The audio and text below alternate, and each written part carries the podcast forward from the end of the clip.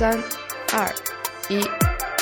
，Hello，大家好，这里是 Bite Coffee，今天是二零二零年一月七日，也是 Bite Coffee 的第五十期。Bite Coffee 是一家以工科视角面对世界的字节咖啡店，提供一支独立极简、健康明亮、科学主调、人文一味的声波咖啡豆。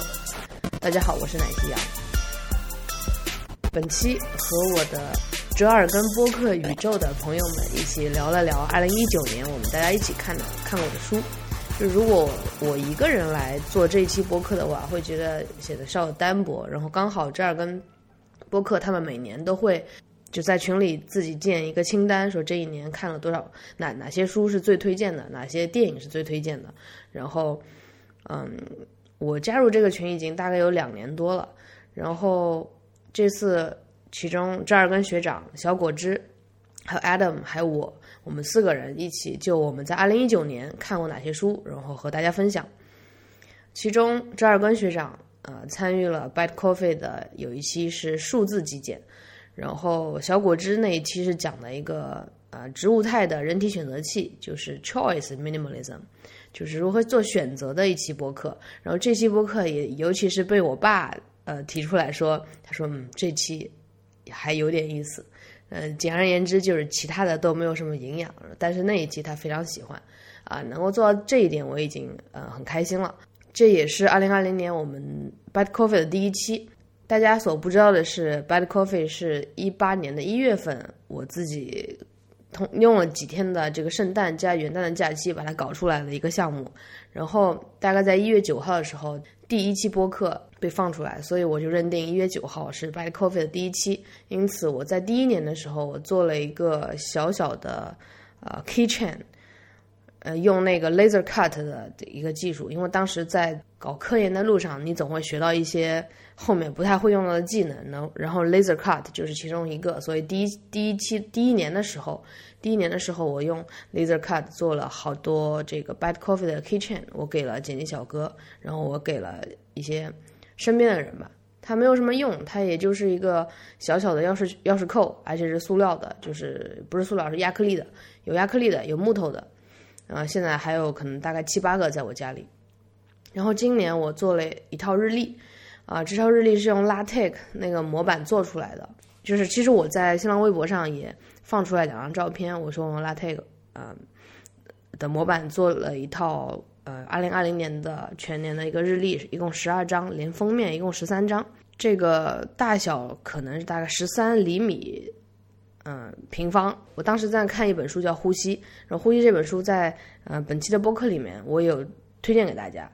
啊，这本呼吸大概就是十三点五到十四厘米这个宽度，我就靠这个宽度来做了这一套日历的尺寸。我是希望大家能够，就是如果你有这套日历的话，你可以把它放在，就是每一月你可以插在这这本书里面。你哪怕你这一月就看这一本书，呃，都 OK。然后你把它当成书签，这一个月份过去了，你的书可以卖给多爪鱼，多抓鱼，多爪鱼，多抓鱼。然后你的书签就可以扔掉，然后书签的背后正面你都可以写字，嗯，都打一些草稿，画一些画都都 OK 的。因为我自己是希望我这么去用这套呃日历。对这套日历感兴趣的话，可以去新浪微博，我将在一月九号选出五条我喜欢的评论，然后把这个这套日历送给大家。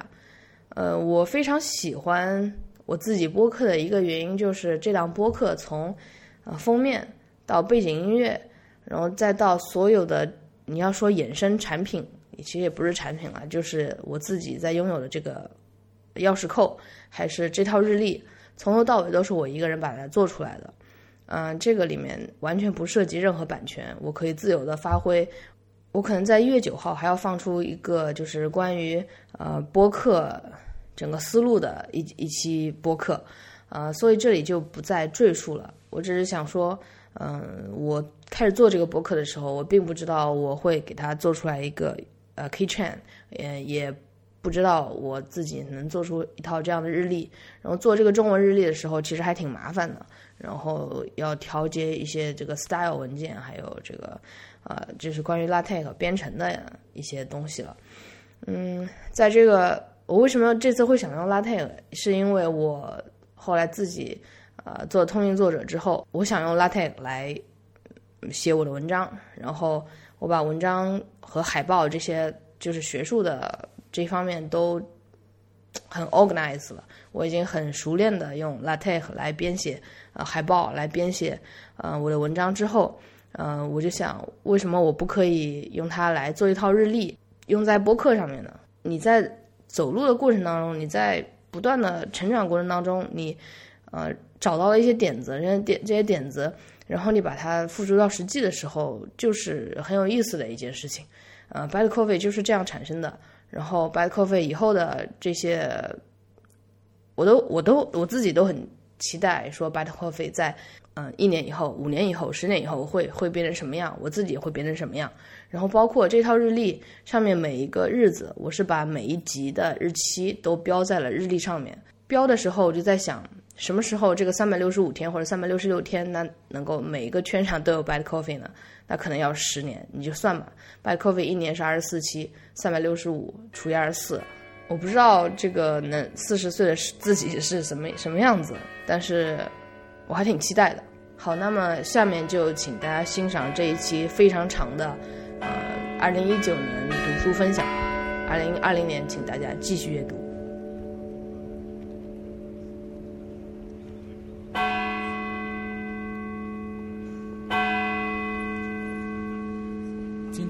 录的这期节目的目的是分享二零一九年这一年我们所读过的书。嗯，那首先我想要讨论的一个话题是我们为什么要读书？我们读书的目的是什么？啊，我先来分享一下我自己为什么要读书吧。读书对我来说就是探索我们所生活的这个世界。和认清自己的一种方式。当然，认识这个世界的方式不止一个。对我来说，读书就是啊，我所惯常用的一种方式。而且，我认为探索和认知这个世界，以及认清自我是什么，要成为什么，大概是每一个人的一种潜意识的行为。所以，对于我来说的话，我就是希望通过读书这一种方式来。嗯，认识为什么这一个世界是这样运行的，来形成自己对这一个世界的一种自己的观点，让自己可以有自己思考的方式。这就是我一直保持阅读的习惯的呃原因。嗯，或者我想补充一点，就是也是补充你的这一点吧。我想，也就是说，如果一个人他。不去读书，他的整个世界观只是被他周围的人所定义的，基本上是这样的。呃，所以就是读书其实是一个看世界。你要说成本高低，我不知道，但是确实是一个打开方式。啊，当你就是觉得周围的人好像跟你都想的不太一样，这个时候你可以去重新再认识一下这个世界，就是通过读书是一个很好的方法。当然，旅行。也是一个更好的、可能高效的一个方法，但是各有利弊吧。对，这样我是想补充一下你说的这个看世界的这个方方面。那你呢？你的你有你有自己比较我吗？对你呢？呃，就是除了你前面说的那个之外，还有其他的吗？嗯，其实有，就是我看书，其实目的性倒没有特别强。呃，这也是因为之前我这个青春期的时候也不太看书。我看书就是说，最一开始我是希望找到呃一些书，它跟我的想法是一样的。然后后来看这些书看多了之后，我就想找一些书说跟我的想法是不一样的。然后到现在就是说，我去书店，我会去书店，就是随意的翻看一些书，然后我是碰到一些可能跟我观点相同。的这样一些书，我会拿过来再重新看一遍，就是属于一个比较随缘的一个状态，呃，然后更注重我阅读时候的体验，呃，倒倒不会说一定要留下什么，然后它对我有什么实际的一个思想上的帮助，这类书肯定是会有的，但是我更喜欢的就是去书店碰到一本很有意思的书，然后买回来。然后看，然后再卖掉。哎，就对，是这样，可能跟有些人看电影的感觉差不多。我想啊，对，我觉得看一本书也不一定非要抱着某一种功利性，最主要的还是自己的兴趣，去看不同种类、不同观点的书，也是让我们可以看到更广大的世界的一种方式吧。嗯哼，嗯，对，那其实我去年读书，我觉得，嗯，越来越不像是一个我个人的行为了，就更多的是工作所迫，也不能用所迫吧，应该是工作的福利之一。对，呃，因为我在做课程开发的工作，所以嗯要涉及到很多阅读，然后去写一些课程的纲纲要之类的。所以我那那个办公桌那边就基本上是堆满了书，有全公司的书都在我这儿，然后就呃，然后我自己哇，对，然后我自己呃，我们我们公司开了一个类似于图书出版的子公司，所以去年我也见了一些呃几个出版社的编辑啊，然后引进了一本海外的书，所以也许之后还可以跟大家聊一聊，就是图书出版啊、国内意识形态啊这这些事儿。呃，然后今年的话，呃，其实大部分读的都是专业书，呃，闲书会少一些，但是专业书里面可能也有一些就是适合大家一起读的，可能会推荐给大家。嗯、我我觉得读书的意义对我来说，当然前面大家说的认识世界、认识自己啊，然后去形成自己价值观都很重要。嗯、对我来说还有一点就是，嗯，我可以看到就是知识的演进的过程，就是嗯，很多时候。比方说，我要去学习知识，我可能第一反应是先去听课，但是听课听到的其实都是二手的，就是老师理解过的知识。那书的话是可能更尽量去还原这个作者的原意。嗯、对我来说，读书的意义可能更在于这个吧。对，因为嗯，前对，这几年，因为很多人很喜欢去看知乎的所谓的干货这样的东西，但是我反而在这几年来，我会越来越少的去看知乎，甚至我已经基本戒断了微博这种东西，因为对我来说，我觉得干货并不是我想要的东西，我并不想要别人就是把某一种观点摘抄在一个帖子里输灌输给我。我更希望可以通过更多的阅读、长期的阅读，去积累我自己在某一个领域的知识和观点。我觉得这从长期来看，这是更优质也是更有效率的一种方式。嗯，你这个说的也挺有意思的，就是你要说干货的话，呃，可能是书，但是可能对我来说，好多东西我都直接去那个 Google Scholar 去搜最新的文献，呃，这个可能对我来说是更干的一个东西。对呃然后其实书一本书出版出来，我刚刚还想说小果汁，我们这是都是 reader，然后小果汁这个摇身一变变成了 publisher，呃，这个丰富了我们这一期播客的这个叫什么成员的这个叫什么成分还是什么，呃，就是一本书出版出来要好久的时间，然后你要是抓这个最前沿的，嗯、这种科技科技论文的话，还是是一个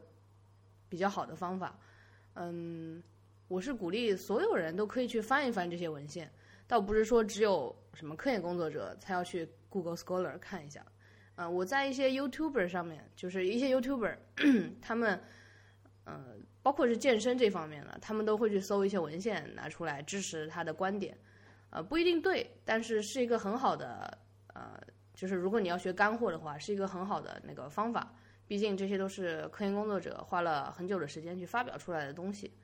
嗯、不能用它指导生活，但是，呃，会肯定会比知乎上更干。知乎上面的东西，知乎这个我我早就删掉了，然后我发现它这个是会容易让让人上瘾，然后一看就能看个半个小时的东西。呃，我一直在提醒自己，就是说，如果一个东西让你像糖一样，你第一口吃下去就觉得特别爽，然后你能一直的上瘾，我觉得这个东西我就少碰。啊、这是我也给自己的一条原则吧，然后分享给那个听众。呃，我觉得这个前面大家都说的很好啊。那个我是呃，对于我来说的话，嗯，我是有一个我这个我对书籍的这个态度是有一个非常明显的呃这个这个态度的转变的。呃，我小时候是一个这种可以说是一个书虫吧，就非常喜欢读书，而且是就而且是只要是文字，就不甚至都不限于书籍，就只要可以供我阅读的东西，呃，这个都都都会去看。然后呢，嗯，因为那个时候我是把相当于我把近乎所有的呃这种这种不管是休闲还是学习还是呃其他的一些，就反正反正用来就是打发时间的这个所有的目的都寄托在书籍上。也就是说，我的这个娱乐也是用由由书籍来实现的，然后学习呢，就是学习知识也是由书籍来实现的。后来这个慢慢的我就转变了，然后到现在，一方面也是由于这个，我发现自己更多的是一个这种图像学习者，也也不能免俗的，就是这个采用了一些就是娱乐方面的话，也不能免俗的这个转转转向了其他的一些方式啊。所以书籍在我的这个整个生活的时间里面，能够能够占用的这个时间就非常的少了。现在我读书的话，嗯，更多是出于比比较目的明确的这种一个功利性的目的，就是想要呃系统性的学习呃某一某一个方面的知识，而且嗯主要是看一些工具书。对，这是我嗯这就是我觉得这是呃阅读对我来说的意义。嗯，对，只要能。对自己有帮助就好了。所谓的“开卷有益”这一句话，我是非常认同的。开卷有益，多多开卷，多有益。总之，保持不断阅读的一个习惯，对我们来，对我们每个人来说，我觉得都是非常有必要的。对，我非常同意。那我们下面就正式来分享我们今天呃推荐的书单吧。这些书单都是我们在过去一年所阅读的书籍里面，呃，每个每个人挑出的几本可以推荐给我们听众的。嗯，啊，我先来分享第一本。我第一本分要分享的书，它名字叫《Bad Blood》，中文版的名字应该是叫做《坏血》。这应该是一本很热门的书。呃，在我去年的。所读的所有书里面，Goodread 是认为这本书是最热门的。啊，这本书它讲述的是一个硅谷历史上最大的创业骗局的一个故事，讲的是一个斯坦福大学的辍学生伊丽莎白·霍姆斯创建了一家叫做希拉洛斯的血液检测公司，他号称他们的产品只需要手指上的一滴血。就可以做两百多项专业的血液检测，然后这种医疗健康领域的创业公司，很显然在硅谷会吸引到巨量的资本的投资和媒体的曝光。然后这家公司当时它成立的时候，应该是在两千零四年、两千零五年左右，在那时候并不像现在。投资界处于一个资本寒冬的时代，那个那个时代是很多人手里都有钱，要想要去投这种热门的创业公司。嗯，然后这家公司它的创始人非常聪明，这一个叫做霍姆斯的女士，她拉了一个非常强大的董事会，她董事会成员有包括舒尔茨、基辛格这种美国的前国务卿。有媒体巨头默多克，有甲骨文公司的创始人拉里·埃里森这种大佬。啊，当这一家公司在纷呃被人们纷纷的期待，硅谷又崛起了一个像 Google 啊、像 Apple 这样的巨头公司的时候，它内部的一些员工还有外部的专业人士，就慢慢的对这家公司所宣称的技术的细节提起了质疑。就是认为他们其实并没有这样的技术去达到他们所宣称的功能的，但是这家公司呢，已经非常庞大了，当时已经到了估值有一百亿美元的啊。独角兽的巨头，对。对，然后他们非常有钱，可以请到硅谷里面所号称的 Big Law 这种巨大的法律公司去维护他们。对，所以他们就动用他们在政界、然后在法律界和商业界的各种巨大的权力，去镇压他们内部的员工以及外部的媒体啊，或者某一些机构，所以就他们这一个骗局就一直的持续下去，一直到了一个《华尔街日报》的一个一个作者，然后开始嗯。慢慢的去进行调查的报道，才慢慢的揭开了这个骗局。这本嗯。书它在前期读起来的话，可能有有一点麻烦的，就是它出场了非常多的人物，可能会让哦我们、呃比较难以去记清哪一个人是哪一个人，哪一个人是干什么的。但是在读了一小段之后，这是一本拿起来就放不下去的非常精彩的一本书。它是一个属于一个报道型的非虚构的书籍，整个故事非常的精彩的分成，一直到最后，呃，这个《华尔街日报》的调查记者揭开了整个真相，他们内部的很多员工，嗯、是非常的勇敢的去顶住这一些法律的压力，去把整个骗局给向普通的民众给揭开了。嗯哼，呃，我想这本书的话，它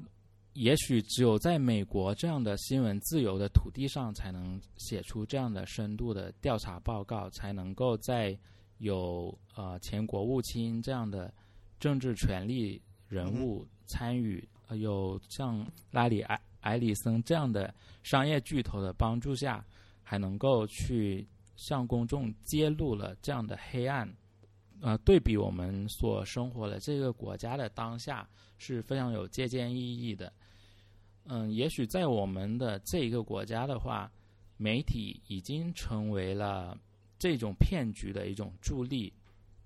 啊哈，因为在在现在的话，其其实，在中中文媒体，我已经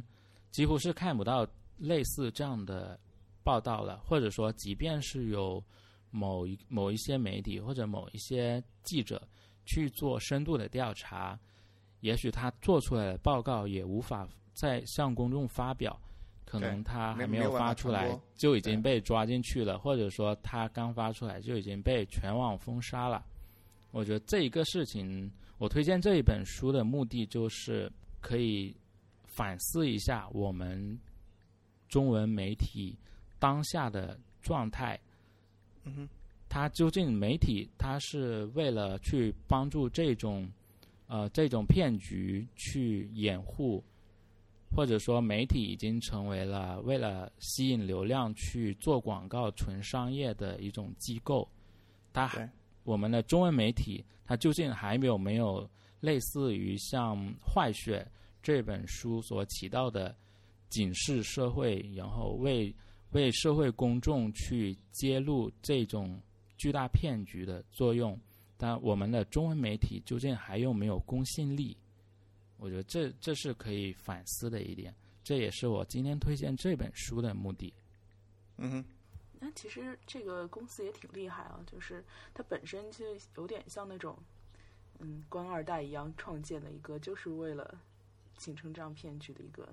一个造势活动吗？还是其中很多投资人都是蒙在鼓里的呢？普通的投资人的话，就是把所有的投资人都骗了吧？对普通的投资人，他其实并不知道真相的，他只知道这个领域非常厉害，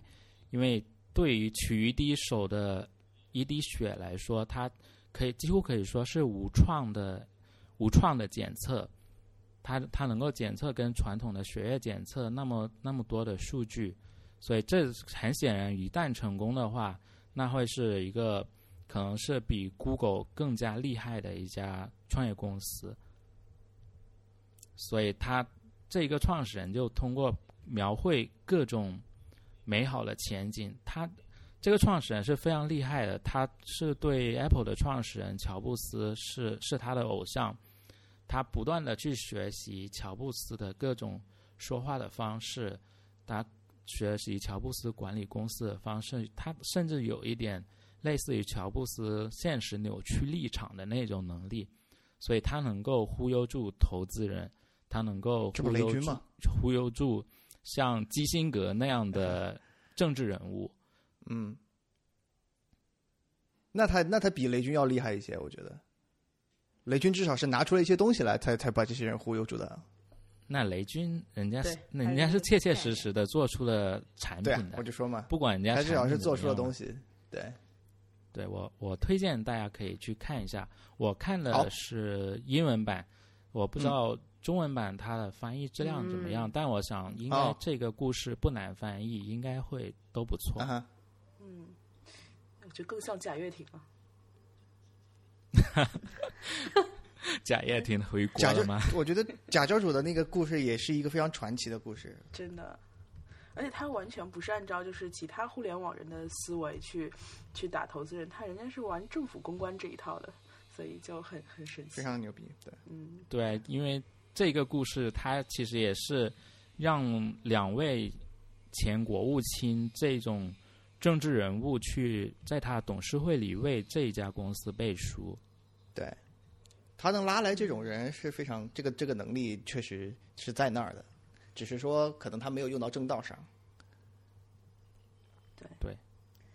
就是这也可以看出来我想公众补充的，嗯，你先说，你先说。哦，我就说这也可以看出来，公众就是对权威的这种信任的程度，以及这种群体效应，真的是人类在群体时候真的是很愚蠢的。嗯哼，杨老师，你想说什么？就是我，我我想说的是，那个碰巧在 Netflix 上面好像有一部叫《Bad Blood》，是这个改编的电视剧吗？呃，我听说好像是有类似纪录纪录片这样的东西应。该是纪录片吧？应该会，应该是应该一部是，就是对这个的纪录片，是不是根据这个小说改的哦纪录片？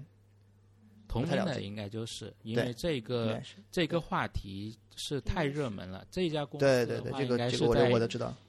呃一八年底是有正式被法院宣布破产了。啊，对，Netflix 上面有两，还还有两季呢，我感觉好像不是，我看了一下是什么毒品交易之类的。不。是？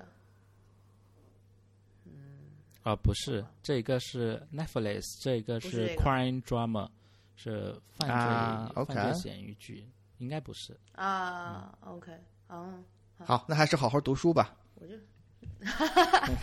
不要我就说不要我好像想着取巧了是吧？Netflix 上面看到过，对对对，是这样的对，学长说的对。对。OK，那杨老师，你来给大家分享一本你读过的书呗？嗯，对，我是按照一个时间的顺序。嗯，第一本推荐的这个是我就刚刚在十二月二十呃不十二月三十一号，就去年十二月三十一号大家看完的一本书。然后这本书是叫名字叫《呼吸》，它也是十二月份刚出版的，就中文版是刚出版的。然后它的作者是那个 Ted 江，呃，看过那个电影《降临》的听众，啊呃，可能知道这个作者，就是他那第一本书叫《你存在的时间》，还是你一生的时间？大概是呃，这那本书被改编成了那个电影《降临》。啊，那个叫你一生的故事个电影啊，你一生的故事，好的，你一生的故事。然后它，我觉得它属于一个软科幻的呃这个概念里面。然后它是嗯，但是像我们再说回这本书，这本书叫呼，名字叫呼吸嘛，但是这这个里面是好多短篇构成的，呃，有的非常短，可能也就五六页，有的稍微长一点，大概也就三十几页、四十几页这个样子，嗯，然后我比较喜欢这一类，就是嗯，有有一个词，有一个短语被大家说烂了，说什么科技与人文的十字路口这个事情。就是所有的科技企业都在的那个路口。对，然后我就想了一下，为什么是科技与人文的十字路口？我就回去翻，好像是乔布斯有一次说到这个东西，然后后来就被沿用了。啊然后我想了一下，在我理解里面，应该是科学与人文的十字路口，就是 science，就是和这个人文科学，然后这个科学指自然科学，就在我的这个一认识里面。那乔布斯他他当他是一个对吧？苹果公司的呃一个 CEO，他当然会说是科技，因为他是一个科技公司，它不是一个科学公司。呃，所以我觉得这本书更契合的是一种就是科学与人文的十字路口。这里面所有的呃几个文，就是我会感叹这个作者我会想想想想知道这个作者他是不是，就好想知道他的背景，但是我没有去查过。嗯。就是里面的一些科学关于科学的描述，就是我说的自然科学，嗯。包括生物、基因这方面的知识，然后再包括到语言、文字、呃历史这方面的一个背景的知识，你都能呃感觉它是四两拨千斤，在一层一层的给你推出来啊、呃这种感受，嗯、不是所谓的什么干货，一下子告诉你这个是怎么样，那个是怎么样。就是你能从这些故事里面去细细的体会，就像一次一次呼吸，你能感受这个分子热运动的这个过程，然后看了是一个很舒服的一个一个过程。嗯，我在里面推荐两个两篇，它一共是九篇这个短篇，我最喜欢的是两篇，一个是软件体的生命周期，呃，这一部有点长，有一百多页，啊。呃，这个是我偷偷的在监考的时候看完的，啊 然后所以如果谁是杨老师的学生的话，你们这段先可以跳过，是吧？然后就是偷偷的把它就是一气呵成把它看完。它是讲了大概这样一个故事，就是人类在某一个时期，它可以去领养一个软件体，这个软件体有点像小猫小狗，但是它是数码体，然后呃，就是有点类似黑镜的那种感觉，你就是你可以跟它交互，比那个电子宠物就智能或者说这个就 AI 了很多了，这种、你可以这么理解。然后它不停的更新迭代，然后你再是一个养成嘛，把这个电子宠物，所谓的电子宠物养成的一个东西，然后到后面它有自我的意识，呃，哦，然后一代一代的这个电子宠物，或者叫它里面叫软件体，它是嗯、不断的去迭代的。然后它里面有个观念就是你要培养出一个软件体，呃，从那个幼稚到成熟，其实是花的和培养一个人一样的时间，你要花同样的时间去调教或者说把它养成。呃然后还有一些区别，就比如说人类到了青春期，人类到了青春期，它有荷尔蒙，呃，是一个很自然的生物的表现。啊，但是这个软件体它没有没有这些东西，你非得就是人为的去调整一些参数，然后才能达到。对呃然后到最后，包括它养成变成成人之后，呃，接吻，对吧？人接吻是有这个生理的这些冲动的，但是软件它其实是没有的。然后说你怎么通过一些其他的方法，然后达到一个这种成年的这种感觉？嗯嗯这个很有意思。对，啊，对对对，其实这个是，我这个就是很广。我觉得你如果是一个老师，你可以就我，我感可以从中得到很多东西。如果对，如果你是一个父母，呃，你要你即将会有一个孩子，你也能从这个文章里面得到很多东西。然后你如果是一个就是 AI 公司的人，你也可以从中就是从这篇文章里面里面，呃，就是提前，我不知道提不是提前，就是能找到你相应的这个领域的呃非常奇妙的一些想法。嗯、我很喜欢黑镜，因为它足够荒诞，它有很多的想象力。然后我觉得这一篇也是这样一个感觉同。样的风格，嗯对，但是它比黑镜里面多的就是那种那那部分科学的东西，你会觉得它是应该可以是成真的。啊然后它里面的层层推理，呃，层层的这个学学术上的支持，是足够撑起来这这一篇呃短片的。因为有的黑镜，我们可能就知道它，他就说我有一个什么数码设备，把你所有的记忆全拍摄下来。然后你看到这个场景，联想到以前的记忆，然后那段记忆就会在你的眼睛里面出现。嗯哼，这个其实不算什么。嗯。然后它呃，就这篇是软件体的生命周期，我觉得它就是把一个人如何成长和一个呃 AI 如何成长，它能把里面的区别和嗯相同点都拿出来给你看。呃，大家可以就是我不再多做剧透了，嗯大家好，我觉得就是可以去看一看这个短片，嗯哎是我很喜欢的。哎，你这本然后还有另外一个短片，嗯，你说，啊我说你分享的这本书，其实它就是一个短篇小说集，是吧？对对，这对。这让我想起了，然后呼吸是嗯这样嗯这让我想起了呃 Netflix 很很火的一个剧集，叫做《爱死机》。呃，这一个这一部剧集，它每、啊，那每一个每一个集也是一个非常简短的一个科幻故事，我觉得有点类似这样的感觉，非常好看。嗯，对对对你这本书，我然后要加入我今年的阅读清单，我挺感啊兴趣。安利成功了。这本，对对对，这本书确实很好，而且是刚出来的。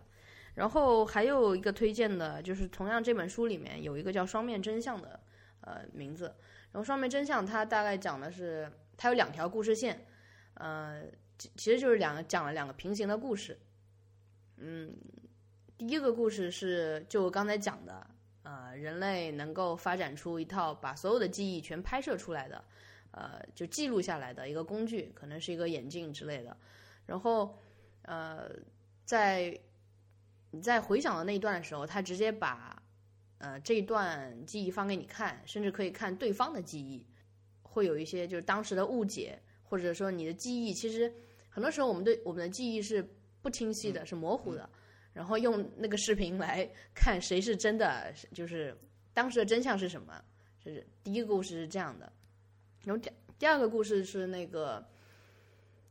到一个很很古老的一个部落，然后讲呃欧洲人去传教，然后这个部落怎么去把这个书面文字就是教给他们，呃这样一个过程。呃，这篇文章就是把把两个，一个是视频记忆和这个文字书面文字和口语文口语文化吧，这种如何相互影响。呃，把它这个东西呈现出来，也是一个交织在一起的一篇文章。呃，呃，如果对文字这个东西，我觉得学长你应该会感很感兴趣，就是他对文字的形成，呃，口语文化和这个书面语，嗯，它是如何互相影响的，呃，可以去看一看这个好，这篇呃这个双面真相。好，对我大概在呼吸这个里面，它总总共就九篇短篇，一二三四五六七八九，对，其他的还都挺有意思的。然后这两篇是我个人可能比较喜欢的吧。好，嗯，对，就是感觉好像这个作者写的文章都很都很人文主义，就是就是他其实在探讨的是一个人的认知的成长过程，虽然好像跨了种族和科学的界限，然后但是他包括你说就是把软件体的那个。成年的那个时间点点，相当于成年礼的定义，然后以及它的那个各种欲望的产生，对其实是很很很很以人为中心的一件事情。是的，对啊，包括我觉得特德江的那个小说《小果汁》，你应该会蛮喜欢看的。他哦就是降临，我就很喜欢。对嗯，嗯对对对，他是那种细节控对，降临的话，我觉得他，嗯，就是原著党跟我讲说，降临其实没有，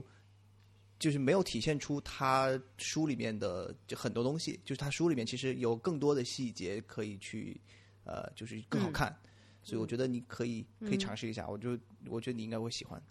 对我也觉得会，而且很多这些，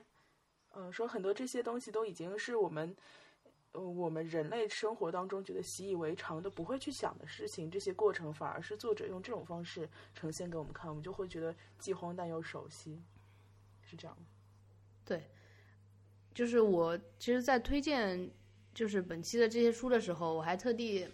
我硬凹和那个咖啡豆的啊、呃这种品，嗯、这个就是感觉联联联系在一起。然后这本书我给它两个字，就是就是如果一一款咖啡豆或者一款一款咖啡你喝下去，它可能有几种感觉，叫香、甘、柔顺、滑、细、甜，就七个字。然后这本书给我的感觉就是第一个字是甘，就是回甘。呃，你回头细想的时候，你会获得的这种感觉。还有一个就是柔，我会觉得这个作者呃特别温柔，呃，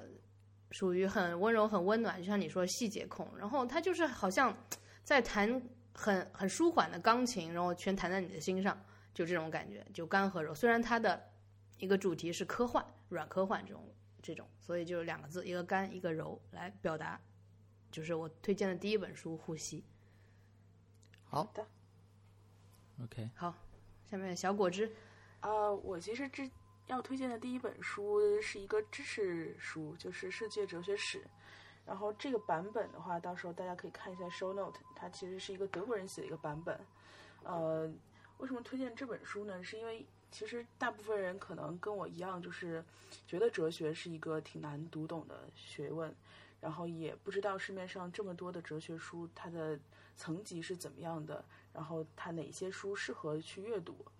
嗯，在今年的话，我是尝试了一下，就是在我们的用户群里面去做一个心理学往哲学方面的引导，然后于是我们就选了这本书，也是一位老师跟我推荐的。呃，我自己读下来的感觉就是这本书是一个非常正好适合阅读的，呃呃，怎么说一个难度呃和撰写方式，呃。我觉得哲学书你不应该去读像《哲学一百问》啊、《极简哲学》这些类似于这种书，它太快餐了，可能嗯，要么说的知识你都知道，读完其实也似是而非；要么就是呃，听完之后其实就是听了一些哲学家的八卦，呃。但是这本书的话，它会相对来说是一本带有史论性的书，它会认真的去跟你介绍每个哲学家他的观点，他的观点的演进，他对前人有哪些批判，对后人有哪些启发，而且还有作者自己的一些想法。当然，他也不会像直接你去读，比方说《纯粹理性批判》这种原著那么深深邃或者那么拗口。所以，我觉得它是一个特别适合于普通人去了解哲学、去阅读的一个难度等级。另外就是这本书的作者，他是刚刚说了，他是个德国人，然后他本身也是一个就是智商超群，然后就是天下所有事情都尽在掌握的人，呃，本科和之后的学习学了无数种专业，最后他是一个编百科全书的人，嗯，当然他也顺带写了这本世界哲学史，虽然在他的眼里，可能对于东方哲学会有一带有一点点外国人的偏颇，但我觉得这种都是难以避免的。但你可以去看到，对对对，就是你可以看到，真正他讲德国哲学家的那那那几章，就写的非常非常的简洁明了清晰，一下就知道他们到底在说什么。呃，而且当然他的自豪感也是，呃，毫不。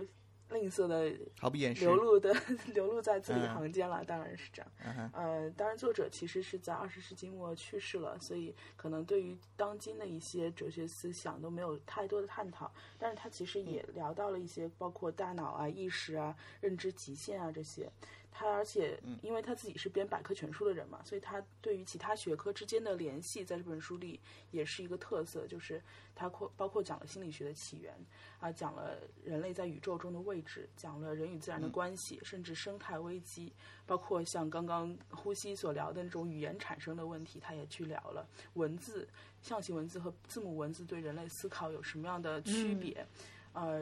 世界伦理、世界宗教这些他都讨论了。所以我觉得这本书是一个可以既让你主要学到了哲学，又让你拓宽了哦，原来人当时想这个问题是有这样一些背景在那里的，就是这种这种背景知识也补充的不错。最后，我觉得就是如果你读完了这本书的话，至少你可以知道，所有哲学家都思考过这样三个问题：就是我们能够知道什么，我们应该做什么，我们应该信仰什么。嗯。然后，如果你不停的带着这三个问题去去问这些哲学家的话，你其实会得到不同的答案。然后，在每一个时期，你可能会认同一些人，不认同一些人。就这种感觉，就像你去跟一个过去在对话一样，其实是挺有意思的。这本书也挺厚的，当时我们一共读了快两个月的时间，是带着大家一起精读的。是我们甚至我跟我同事还，对对对，呃，我们甚至还做了九期的，就是音频节目去聊这本书。嗯，所以我觉得大家还是可以，如果真的想精读一本书的话，这本书我是会推荐给大家的。嗯，其实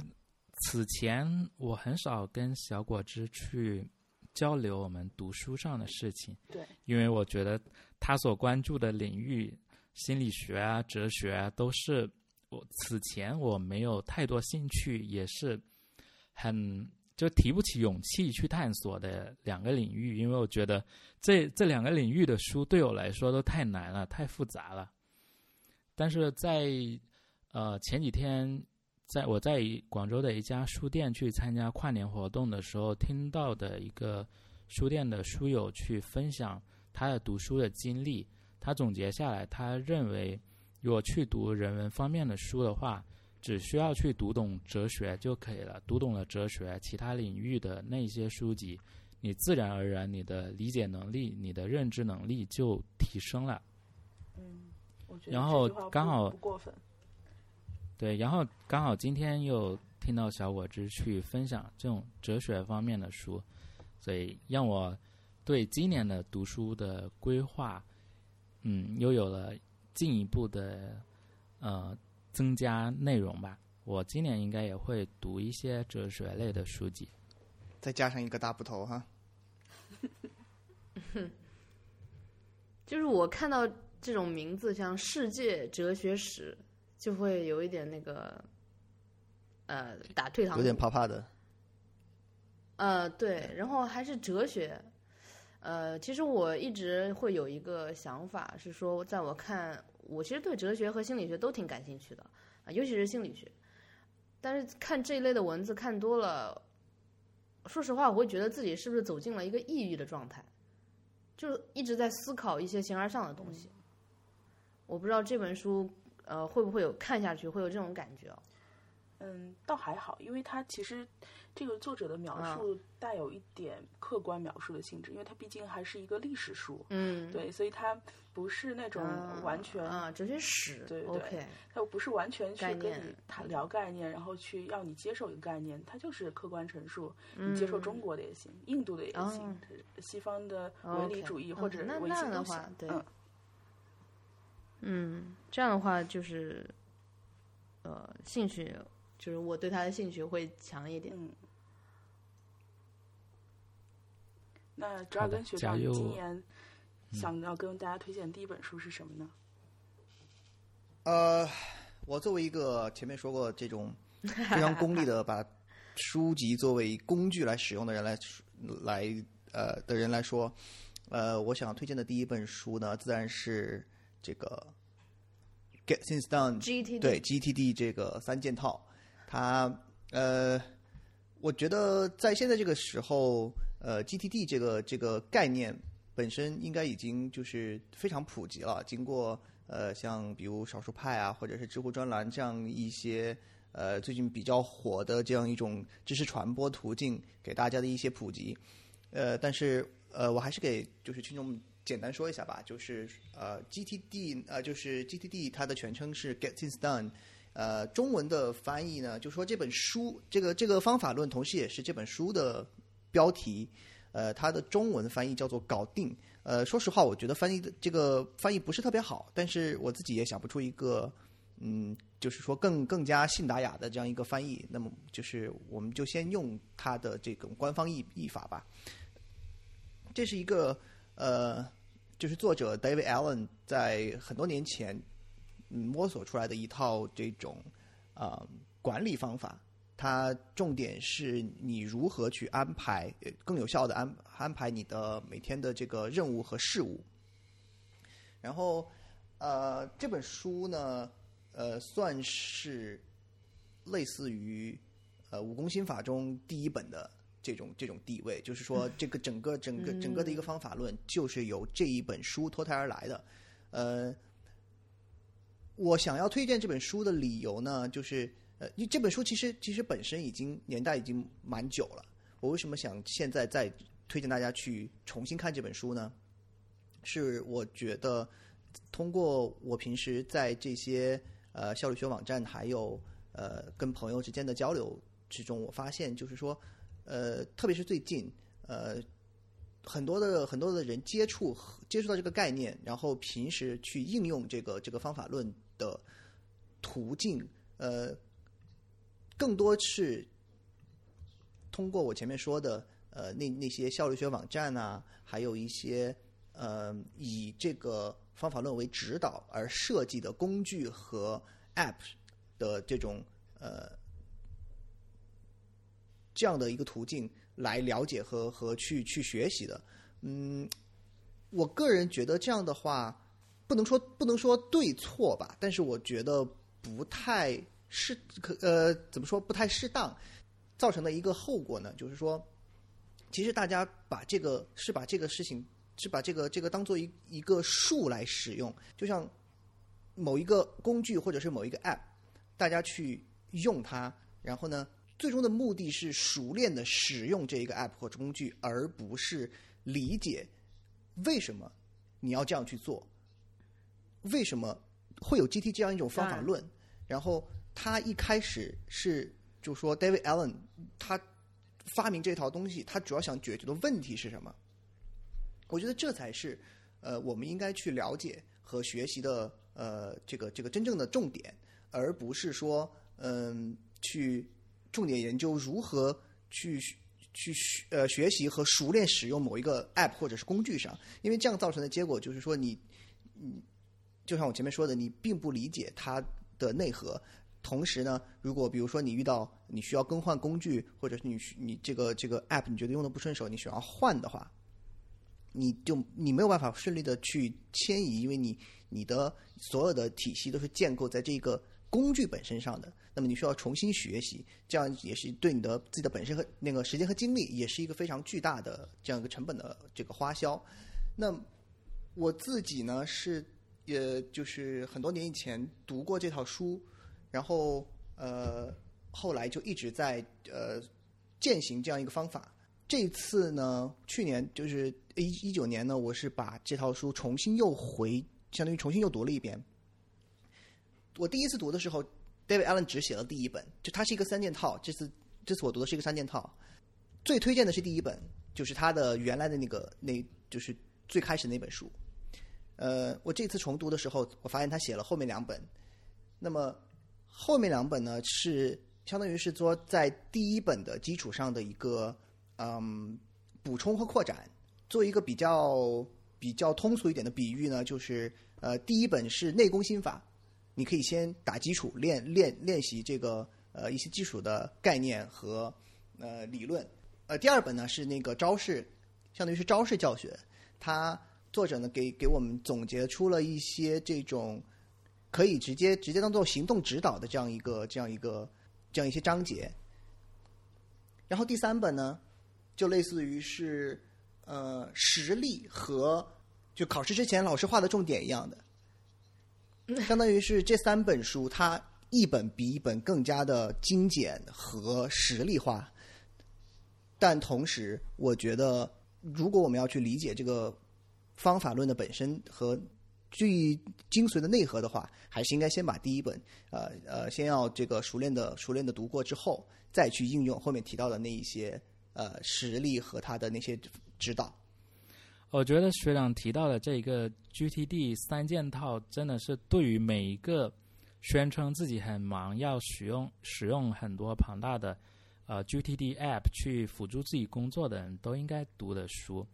因为我发现，像无论是少数派这种媒体也好，他们在介绍类似的东西的文章的时候，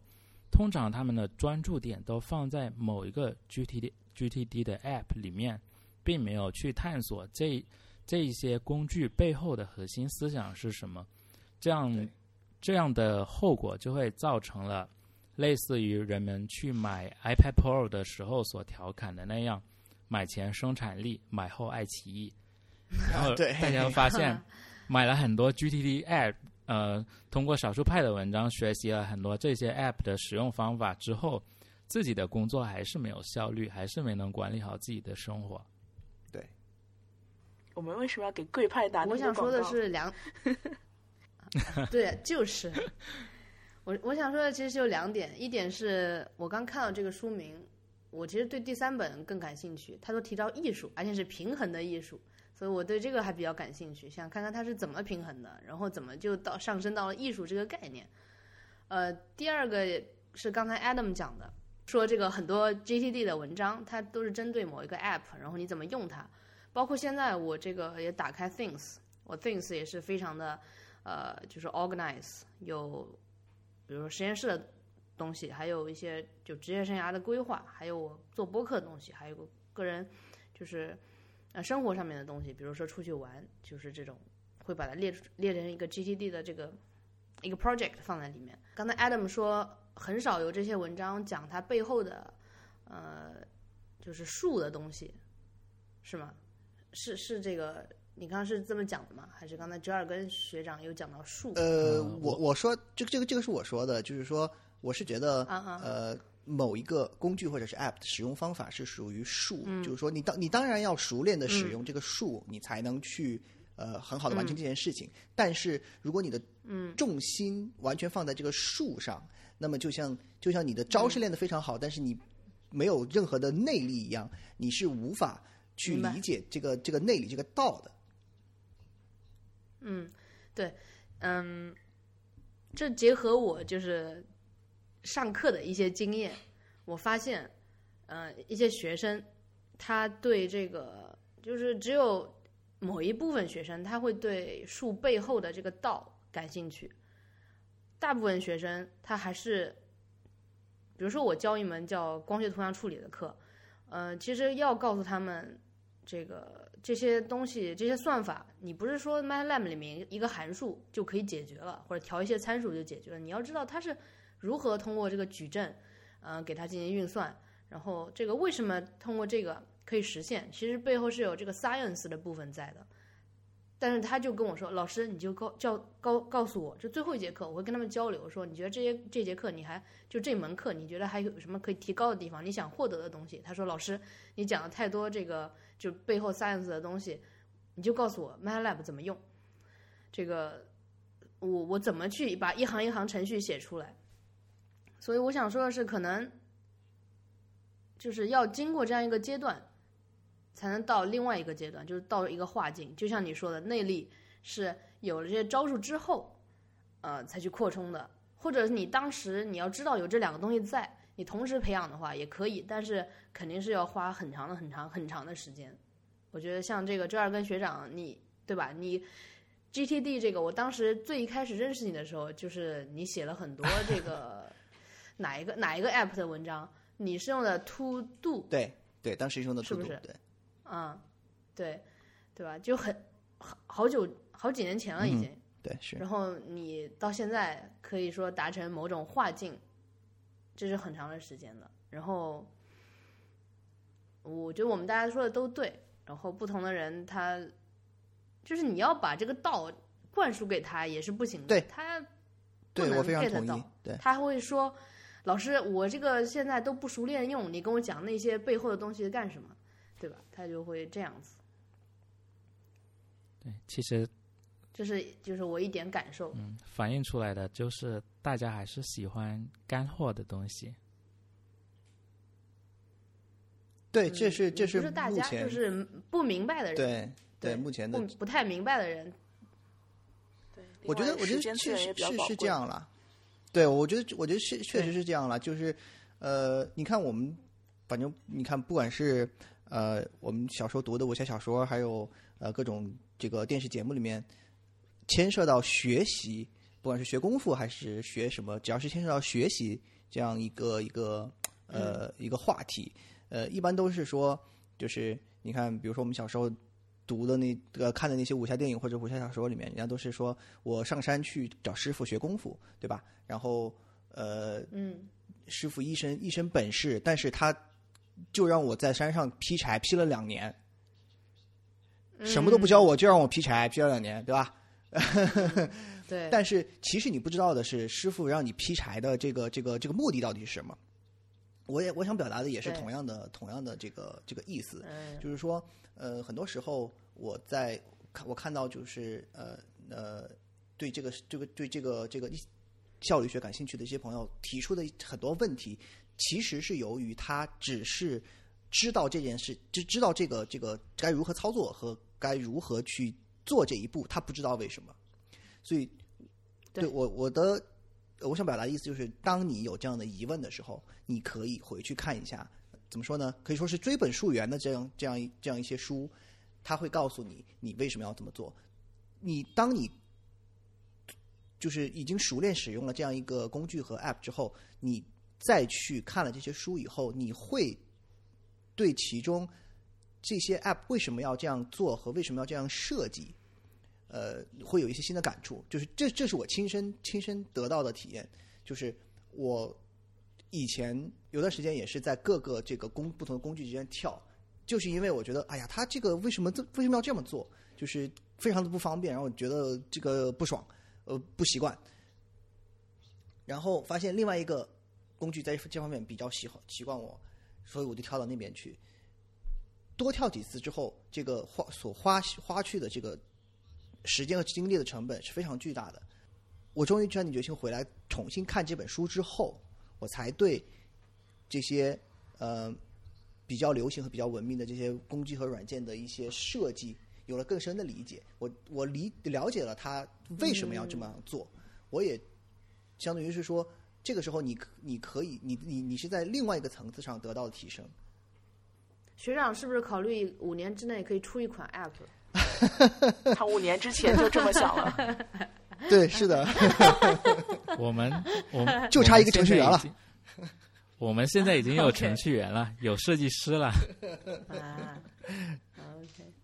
好，这就是我的第一本书。这个三件套我还是挺想去，挺想去看一下的。嗯。那下面我来分享我的下一本书吧。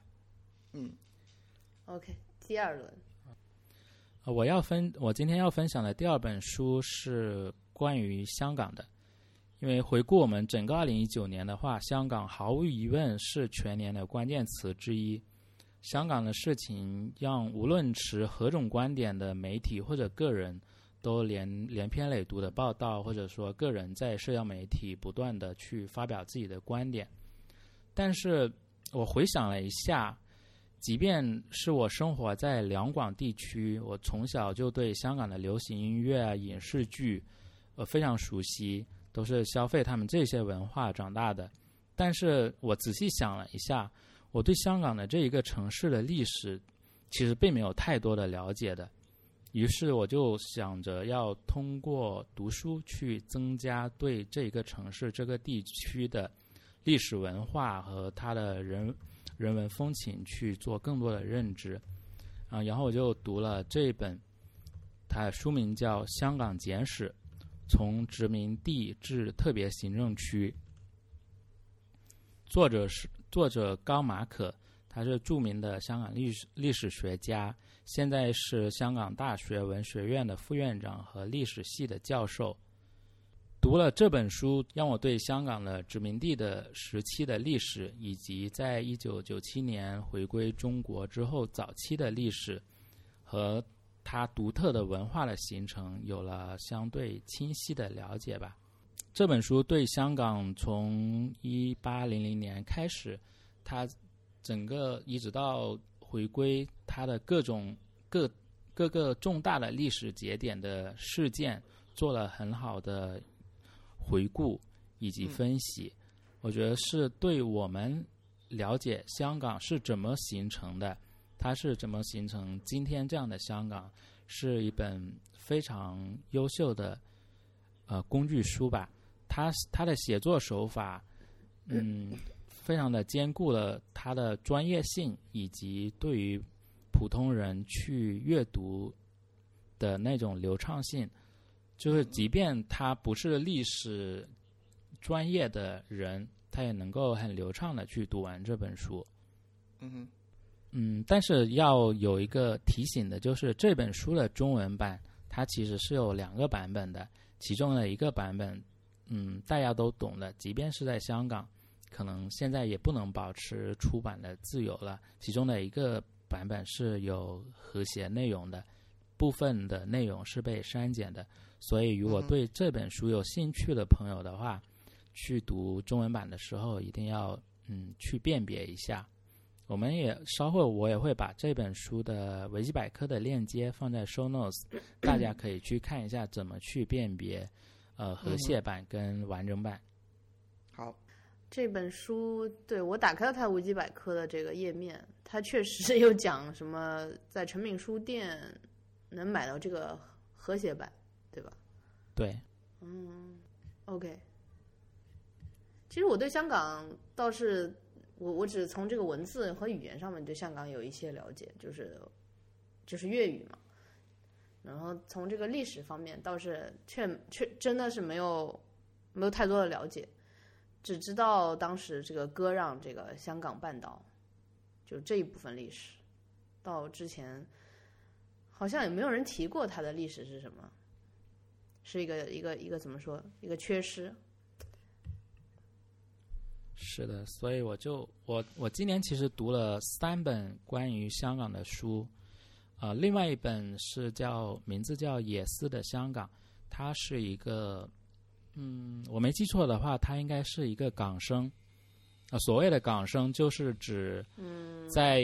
呃一九四零年代，有大批的人为了逃避兵灾，然后逃到香港去，然后在香港出生的第一代人就叫港生。他他是通嗯，他是一个作家，然后他同时也是一个摄影师，他会通过他的文字和他行走香港街头巷尾的呃所拍摄下来的影像的记录，来讲述香港的人文风情。这是我读今年读的第二本关于香港的书。另外的一本嗯应该是台湾的作家龙应台，他是当时是因为公公务去做客香港，他是通通过他的观察，他在香港的居住的时呃时间内，通过这一个城市的观察，从他的作为一个，因为他当时是应该是台湾的文化部的一个官员，他通过他部长，嗯、呃、他文化部部长，嗯，他通过他的一个官员的身份，以及他是一个文化人的身份，从这从他的这些角度，对香港的处理的某一些事物啊，以及香港香港人的文化，做了他自己的解读。我觉得也是一本了解香港非常啊、不错的一本书籍。所以大家如果感兴趣的话，也可以去读一下这些书。我觉得对于这些热点的新闻事件的话，我们并不不需要太多的去盲从于跟跟随媒体，尤其是那些主旋律媒体去跟随他们的意见。更多的，我们需要去从呃它的历史的渊源，去了解这些事件背后形成的原因。从而有一个自己对这些事件的判断。呃，我自己就是这么去做的。嗯哼，对，或者说你不要说主旋律了，那个那个什么少数旋律也不要特别去嗯 follow，不要做一个 follower，我觉得是这样的，你就自己对他有什么看法，别人的想法你听听看，呃，对，要有独立思考的能力。形成自自己对对，这样就可以了。对，OK。好，杨老师，你来然后分享一下那我来介绍我。的第二本书，呃，我第二本书就是一个非常这个禅的一本书，它的名字叫《禅与摩托车维修艺术》。呃，这本书是呃我在大概暑假的时候这个阶段看到的。它你要说它讲了什么，其实也很简单，就是一对父子，还有还有一一对朋友去 road trip，就是美国人嘛，他很喜欢 road trip，但这个区别在于他用的是摩托车这样一个东西去做这个 road trip。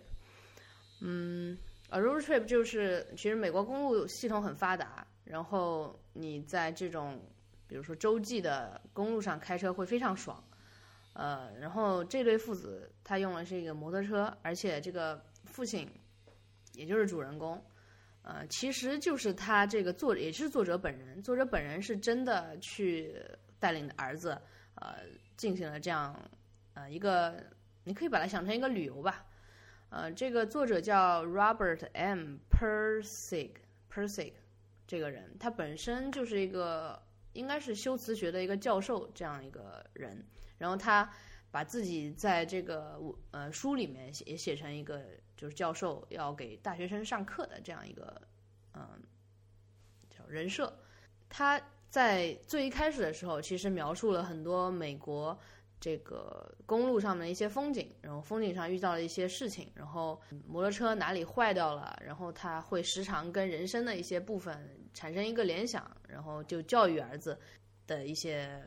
一些东西。然后它里面提到一个东西叫这个叫消陶阔，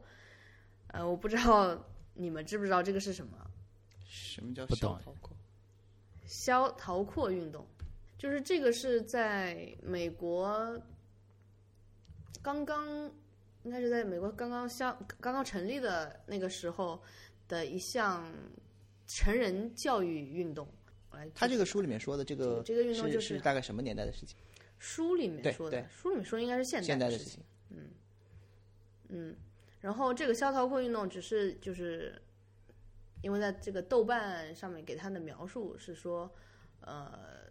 是一叫什么？一路上，父亲以一场哲学萧条库的形式，将见到的自然景色、野外露营的经历、夜晚旅店的谈话、机车维修技术等日常生活与西方从苏格拉底以来的理性哲学的深入浅出的阐述与评论相结合。进行了什么什么反思，这个一看就特别呃让人不是很想看了。对，但是我我想说的这个，我理解这个消头裤的形式就是成人的再教育。呃，你一个人虽然成年了，但是他他其实只是生理上成年，他很多心理上，他对面对这个世界还是一个小婴儿的一个形式。很多人都是这样。晚熟时代，另外一本书有没有帮你安利一下？哎，其实然后那这一本也是一个你可以就是关于成长的书籍。呃，不全是。他一开始就前前一部分说这个 road trip，后面就是这个这个父亲本人他在想，他他一直在探讨一个话题。你可以讲一个人可能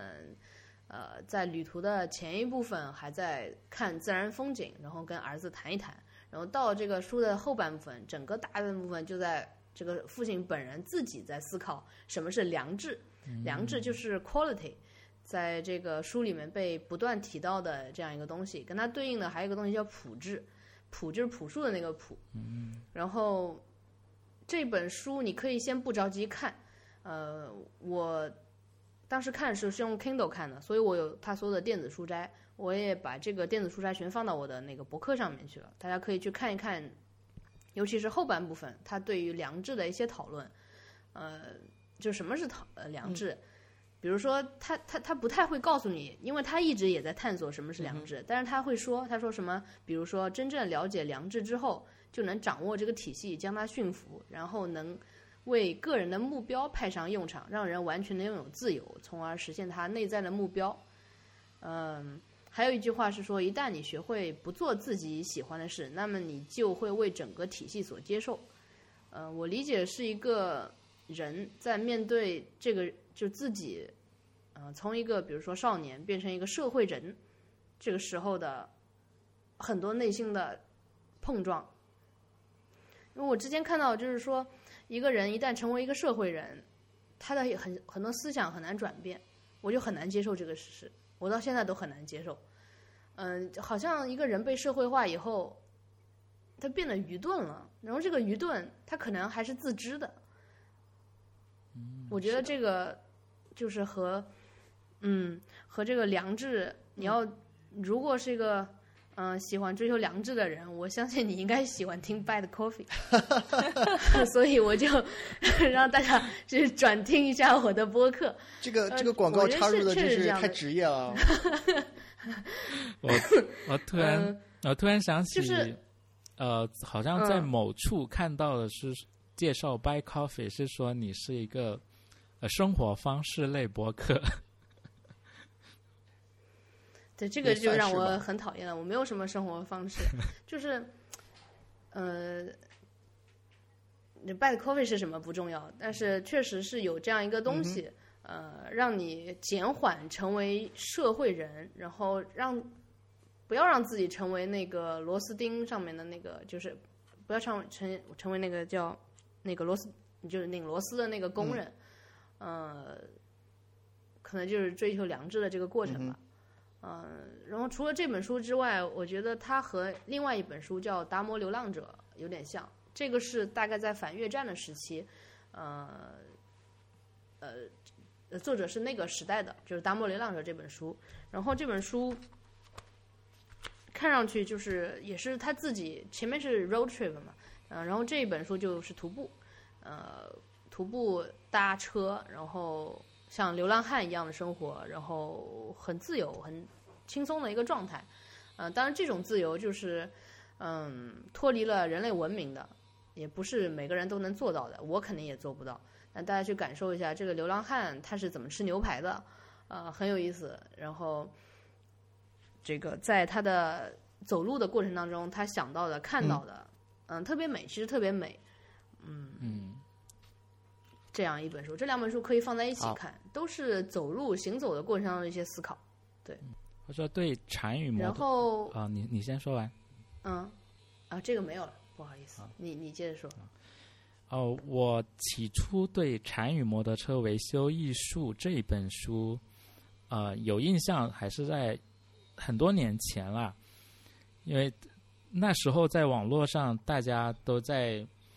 呃拍一些什么读书装腔的照片啊，经常就看到有人啊拍了这本书，因为这本书的书名哦又禅啊、摩托车啊，然后又还加上艺术这种字眼。艺术，看起来就玄而又玄的样子，就是感觉不明觉厉，很高深。对，但是听杨老师这一通分析下来，这本书所探索的东西，其实对我们呃个人来说还是很有意义的。我以前可能一直就是看到这种呃装逼必备书籍，可能潜意识的就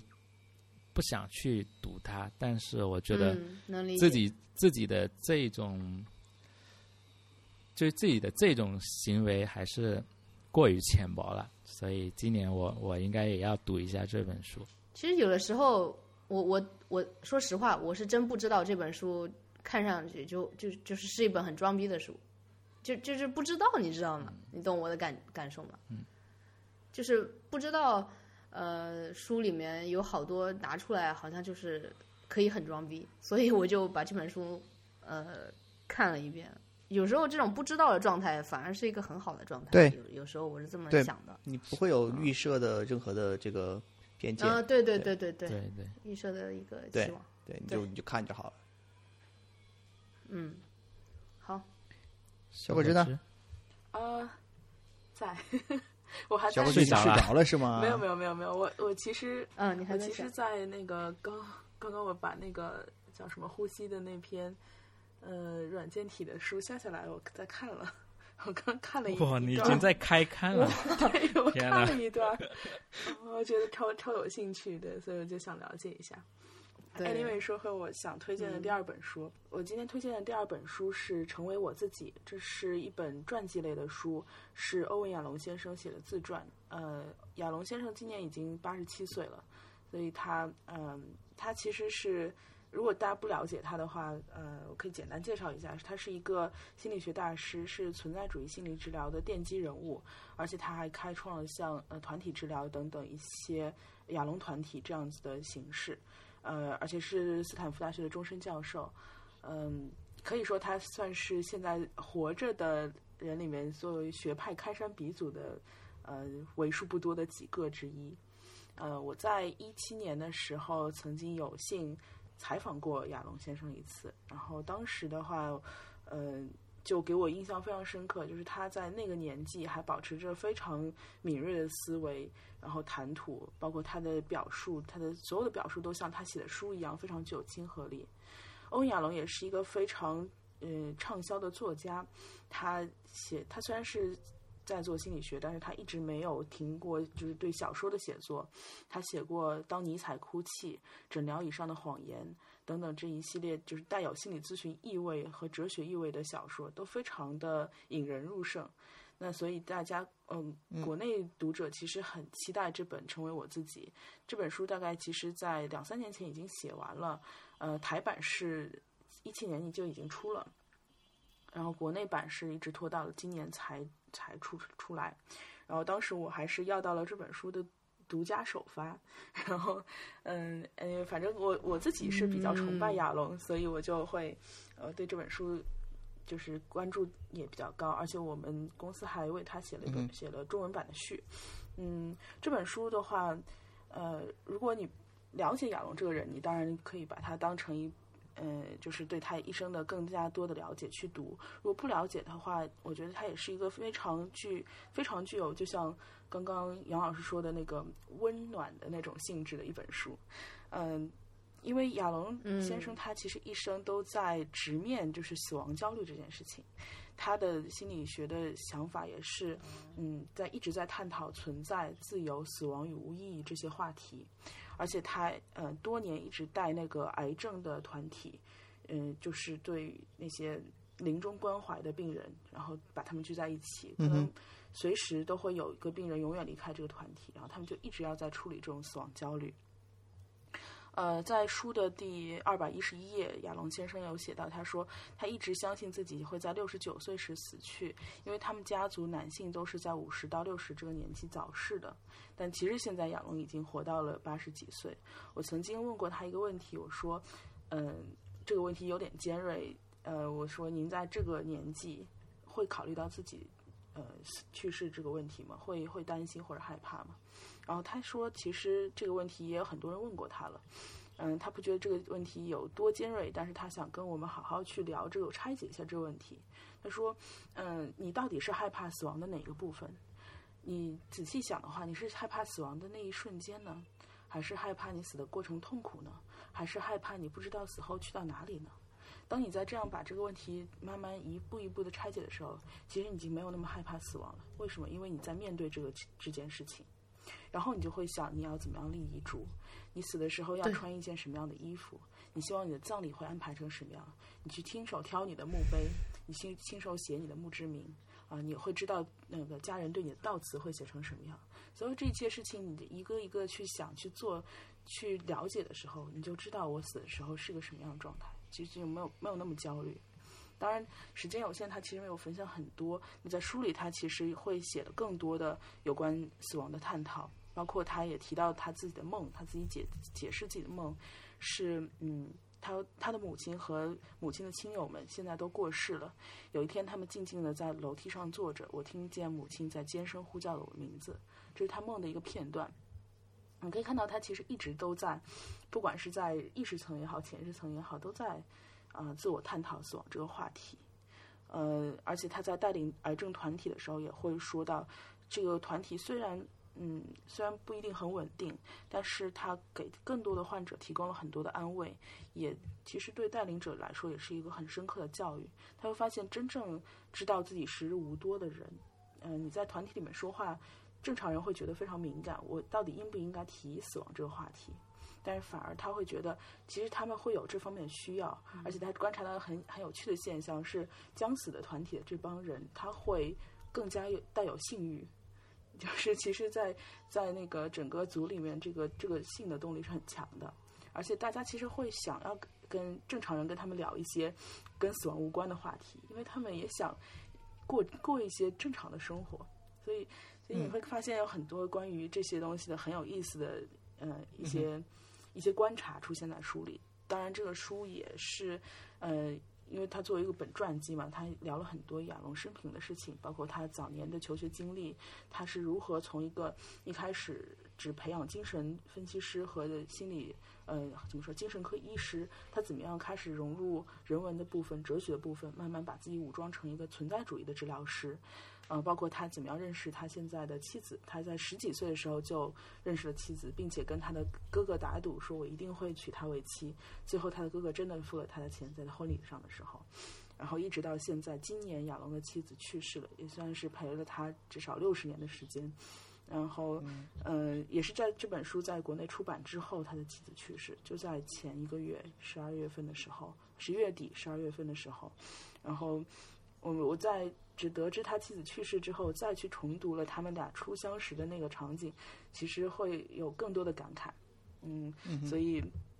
建推荐大家去阅读这样一本书。如果因为读了这本书对亚龙先生感兴趣的话，还可以推荐大家去读像《当尼采哭泣》《诊疗以上谎言》这些小说类的书。嗯，也非常有意思。嗯嗯嗯，小果汁的分享的这一本书。啊，你提到其中的有大段是关于死亡的阐述，就是这一点是击中了我的一点，因为我自己的嗯对，因为我自己的话，我从小开始，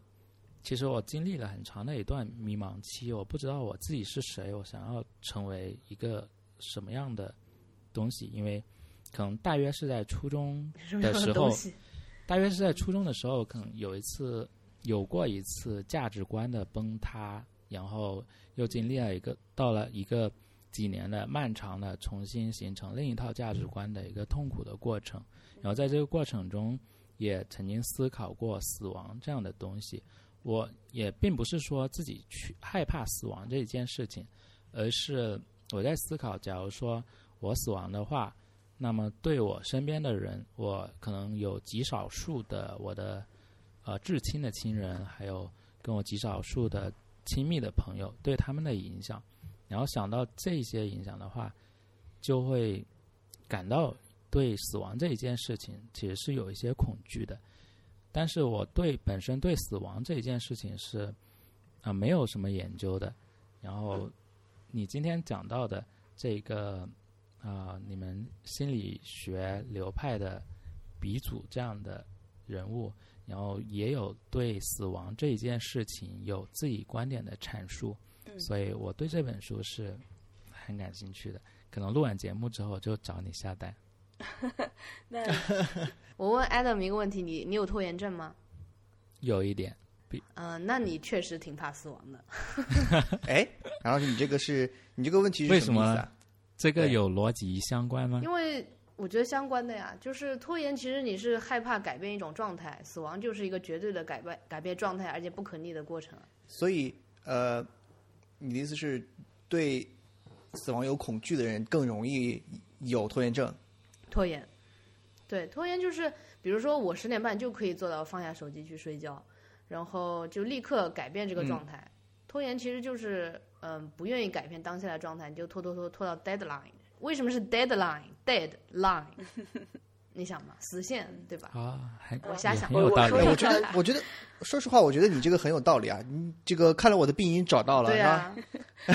我说一个佐证杨老师观点的事情，就是，呃，嗯事实上，呃，嗯好在心理学上治疗失眠也是这样的解释，就是为什么有的人会失眠，是因为他害怕眼睛一闭就再也睁不开来了，所以他拖延了他的睡眠。对，哦就是这是一个很常见的解释。哦，看来这本书我也应该好好读一下啊。嗯但是如果真的对死亡感兴趣的话，我推荐去直接读他的《直视骄阳》这本书，在里面骄阳不不不，就是死亡。我我对死亡本身不感兴趣，我只是有这样的恐惧。对，就是这本书会更加像去探讨死亡恐惧。这本书还是偏传记啦。嗯，好，那折耳根，你推荐的第二呃，折耳根学长，大家前面推荐的书都非常有意思啊。那个呃，我再次来给大家呃推荐一个效率。非常非常直接的这个行动指导手册。啊、它叫《微习惯》，然后有一个副标题叫“简单到不可能失败的自我管理法则”。这个 作者作者作者叫 Stephen Guys，这个人呢，呃，我看完了以后就是说，呃，他说的其实都蛮有道理的，但是是属于那种，呃，他不说你会觉得很玄学，但是他一旦说出来，你就会觉得啊，原来是这样的，这样一一一些一些呃理论。呃，他所谓的简单到不可能失败，就是你把一个一件一件事情，你想要养成的一个习惯，或者是你想要完成的一个目标，你把它分解，分解到这个颗粒度足够小，以至于你你都意识不到自己呃花了功夫去做这件事情、之后，有意思。你然然后你来每天去完成这件这件事情，这就是他的所谓的不可能失败。也就是说，他他他这个书里面最有呃最有名的这几个所谓的呃微习惯，就是什么呢？每天做一个俯卧撑，呃，每天看 每天看，就是就是他他对自己的要求是一开始的要求是每天做一个俯卧撑，每天看十页书，然后是呃每天写五十个字。就是说，他都是把这些事情，呃，就是我们一般这个想养成一个习惯，都是觉得哦，我要比如说我今天要锻炼一个小时，对吧？我要减肥，我锻炼一个小时，然后我要培养一个写作的习惯，那么我要坐下来写两个小时。今天他说你这样太难了，你的意志力会非常容易被消耗。那要如何避免这种情况呢？就是你把这个目标定的足够的小，就像你就像微积分一样，你你把它分到无限小。你每天一个俯卧撑，你就趴下去那一下再站起来，你就算数，这个你是不可能，就相当于是你在任何地方、任何情况下，你都可以完成这件事情，你就不会感觉到它对你的意志力的消耗。然后呢，呃，我是觉得就是说，嗯、有一定的道理，并且我其实已经呃在按照这个这个这个方案去去做了。你做了几个俯卧撑了？呃，我现在是我从六月份开始的，然后我做到现在是每天五个，哟，可以然后呢可以可以，哎，已经有进步了是吧？对，呃，确实就是确实容易坚持，因为呃，太可对，因为。因为你，而且他还其中还提到了提提到了这样一点，就是说，呃，这个你开始这个所谓的微习惯活动的时候呢，因为它每一个习惯的颗粒足够小，所以你很容易就是说，嗯，一下子列好多好多。就是你有可能，比如说我一天做一个俯卧撑，对吧？对足够简单。我一天看十页书也足够简单。我一天写五十个字也足够简单。但是这你这只是三个，那你比如说你，我还想，比如说我每天跑两步，对吧？我每天这个做点什么其他的事情，就是我和这个颗粒本身足够小之后，它很容易让你觉得我可以完成这这很多很多的事情，所以他警告了读者说，你不要对你自己的意志力有太大的信心，你最好一开始就是大概两到三个，然后这个你当你已经意意识不到自己每天在做这些事情的时候，你再往上加也是来得及的。所以我现在每天坚持的习惯就是五个俯卧撑，然后看十分钟的书，就是这样。我一直一直一直这样。我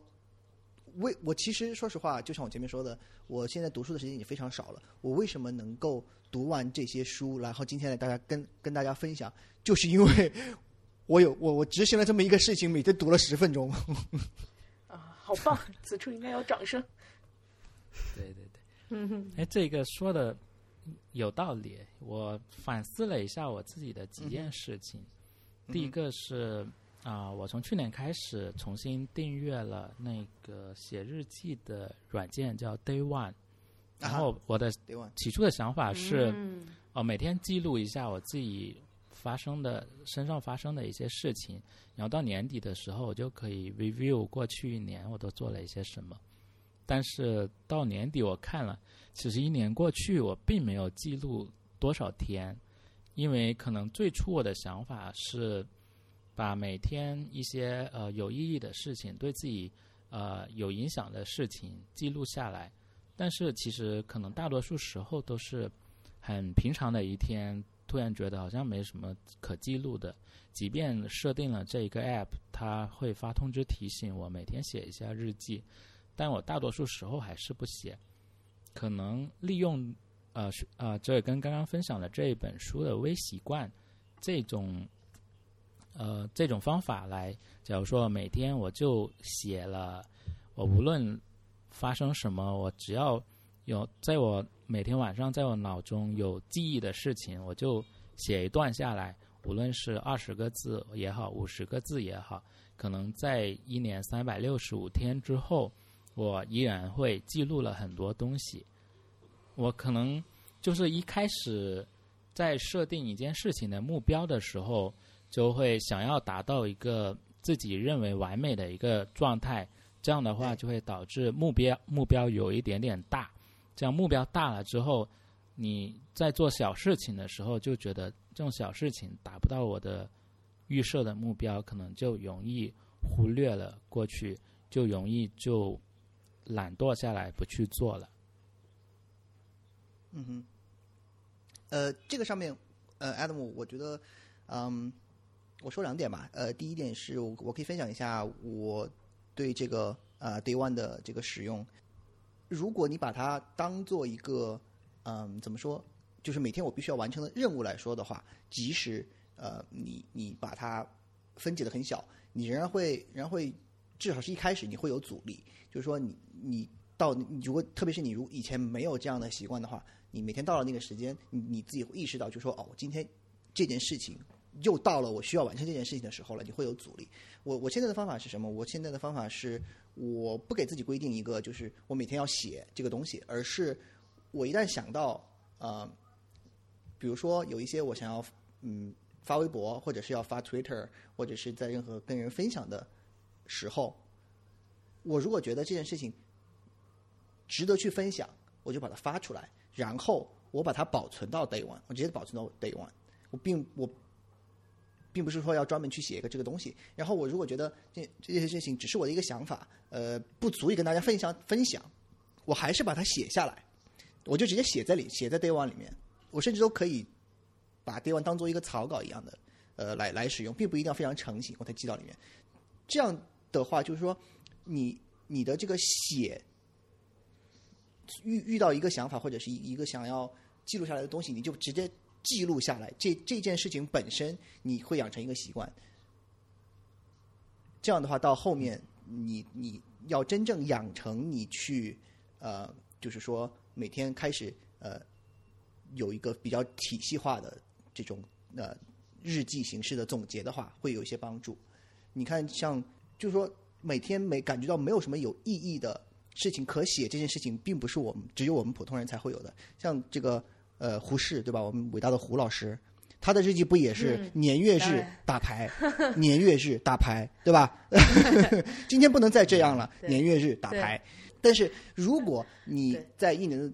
的最后一天，你看到你今年有有三百六十五天，有三百天都是打牌，那你还是会对你自己有一些影响，对吧？你至少你第二年你可以伪假装立一个 flag，说你今年不要再打牌了，对不？对，对对所以前面是我自己的一些就是呃，不能说经验吧，就是说我使用体验的一个分享。另外，就关于这本书本身呢，呃，我为什么给大家推荐？除了我觉得这个呃方法论本身确实有用之外，另外我是觉得这个作者写东西的风格是我比较喜欢的，就是呃，至少说至少是说我在读工具书的时候比较喜欢的，就是他不跟你讲道理，他不跟你说就是呃，你你我这个我这个方法呃什么就是是因为什么什么才会起作用或者怎么样，他直接就跟你讲说我是这样做的，那么你应该这样做，我是这样做的，然后嗯，我觉得你可以这样怎么怎么做，是属于一个呃行动手册，呃非常非常这个简单的这样行行动手册一样的书，对。然后另外一个感触呢，就是是容易坚持，但是它有一个有一个我个人认为的缺点，就是只适合呃一些呃至少是看上去不太重要的日常性的习惯养成。但是如果你是你是要想要通过这个习惯来完成一些重要的目标或者是比较紧迫的事情的话，呃就不适用了，因为它实在这个时间是拖得太久了。嗯，对，所以如果你你是想要通过养成这个习惯，从而完成一个比较重要的目标的话，那这个可能不太适合。对，好，那就是这本呃第二第二，这是我第二第二本书。OK，那下面我来分享下一本书。我要分享的这一本书叫做《晚熟时代》。呃，这本书的话，我认为是适合那些像我一样对生活的未来没有安全感，然后充满了焦虑的人们去读的一本书。它的作者是一个台湾的心理咨询师，他从他的工作的实际案例中，结合当下的呃社会时代的背景，然后探讨了一些嗯自我探索啊、社交成本、责任和焦虑这一些每个人不得不面对的问题。我觉得这本书它可以给我们这些生活在城市里，每天都充满了压力和焦虑感的年轻人，有一个呃缓解的药方吧，让读完这本书之后得到一点点心理的一个慰藉。这也是我过去一年我读的书中，呃，极少数我打了五颗星推荐的一本书。嗯，最重要的，嗯，不是不是我怎么去介绍这本书，而是在阅读的过程中，呃，读到别人的那些案例，让我嗯对跟我自身引起一些共鸣，让我得到的一些安慰。呃，同时这本书其实也是小果汁在去年推荐给我看的，也是他赠送给我的。啊、下面也可以请小果汁给我们分享一下他对这本书的看法。嗯，我也很感动，就是 Adam 收到书之后就很快把它读完了，然后也还就是诚心分享给大家。这本书我当时读到的感受也是跟他一样，就是作者没有觉得，呃，你这个时代不应该焦虑，或者说为什么像武志红老师那样说，中国就是个巨婴国，那这么多人其实你看都不行，对吧？他不是这样的论调，而是说，呃，随着人类就是生命周期的延长。过去人们可能四五十岁就是高寿了，那现在人们的就是平均寿命都能达到八十多岁。那在寿命的延长的时候，我们的呃就成长结构应该发生变化。就他就提出了青春期和青年和成年期中间应该再加一个成年早期这样一个理念。就是没有道理说青春期结束之后你就一定要跨入成年。我们成年成年礼在十八岁，但是现在有多少十八岁成人了呢？不是你心智上的晚熟，而是这个时代不让你成熟。呃，你有更多的社会的知识需要学习，你需要更多的经济的支持。以前他举了一个例子啊，就是说以前一个书生。嗯，哪怕是一个很穷苦的书生，他至少可以讨到两房太太，然后他还可以让自己的太太做到大门不出二门二门不迈。那意思就是说，他至少要有一间两进的房子，然后他还有一些佣人要去帮太太去做事，才能让太太大门不出二门不迈。那也就是说，一个人他至少要至少要两活六口，如果他有孩子，可能甚至要到十二口人。那就是说，这个标准换到现在，那可能一个人甚至连半个人都养不活。就是在这样一个时代，你怎么能够让一个人正常的成熟呢？他怎么可以在这个时间点就成熟呢？所以，嗯，作者就非常共情的去理解了这个焦虑的年轻人这样一一个群体。他认为你现在就是还没有成年，你现在是成年早期而已。嗯，他就定义了这样的一个一个时间。嗯，包括其实今年还有其他的书也在陆续的出，就是类似的理念，说，呃。呃，生命周期延长之后，一个人可能不会经历一个循环，比方正常循环是你出生、呃读书、工作、退休这样子。但是一个现在的人可能会经历工作、退休、工作再退休、工作再退休，这样子他有很多个人生阶段。这种多段式的人生也是今年比较讨论热烈的一些话题，至少在就是心理这个圈子里面会会有在讨论。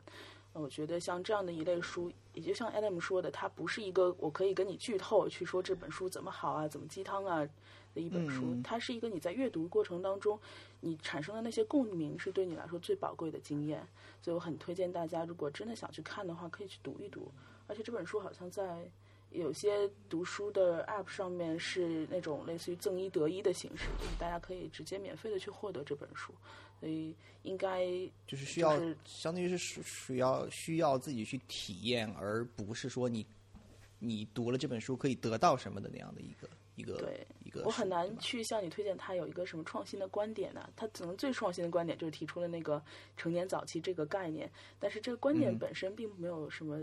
呃意义。最主要的是你在读到那些案例，读到他怎么去理解那些案例的时候，你会知道我应该去怎么理解我的焦虑，这样。对对，明白。我想这本书我也会在今年会重新读一遍的。嗯。OK，那杨老师，你好推荐的第三本书是什么呢？三本书，对。呃，这本书其实我们好几个人都看过，叫《邻人之妻》。呃，这个，因为说实话，我不是很喜欢看那种虚构类的小说。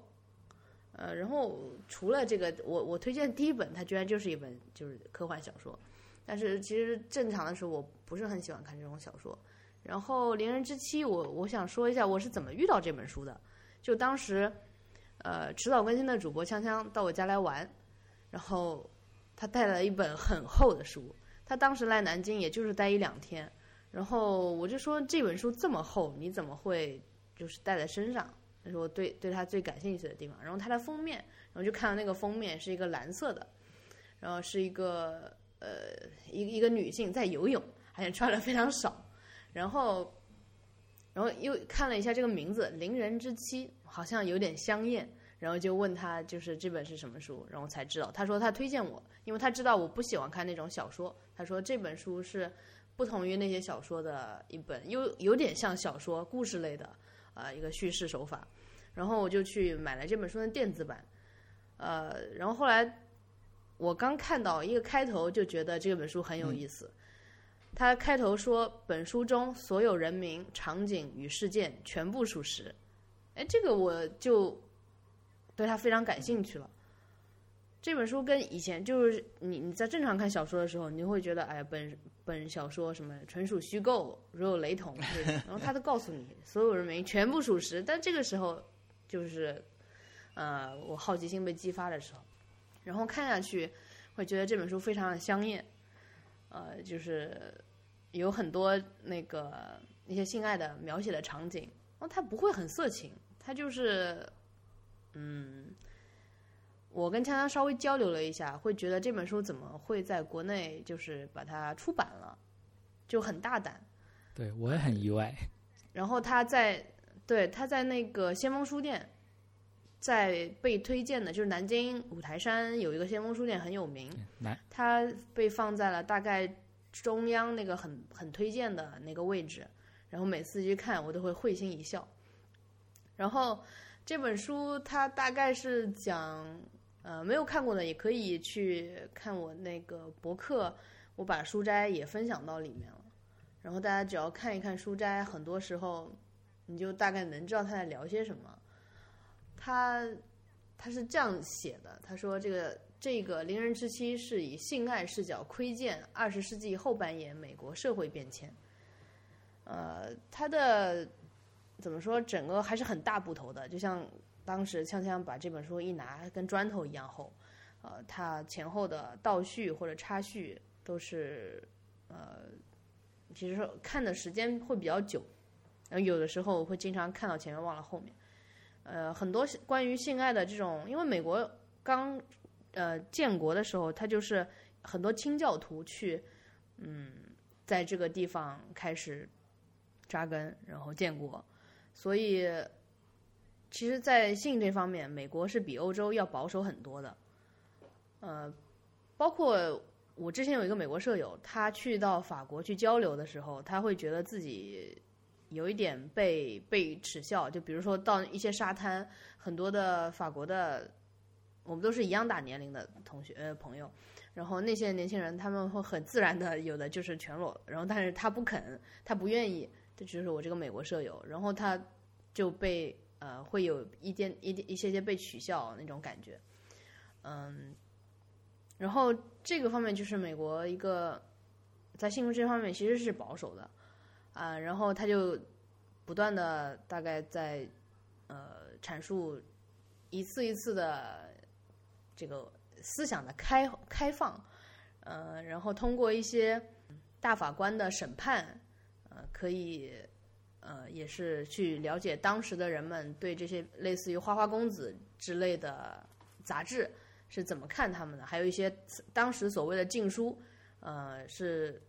普通人是怎么看待的，然后这些法官是怎么判判判断这个能不能出版，呃，能不能是不是淫秽，呃，什么书籍之类的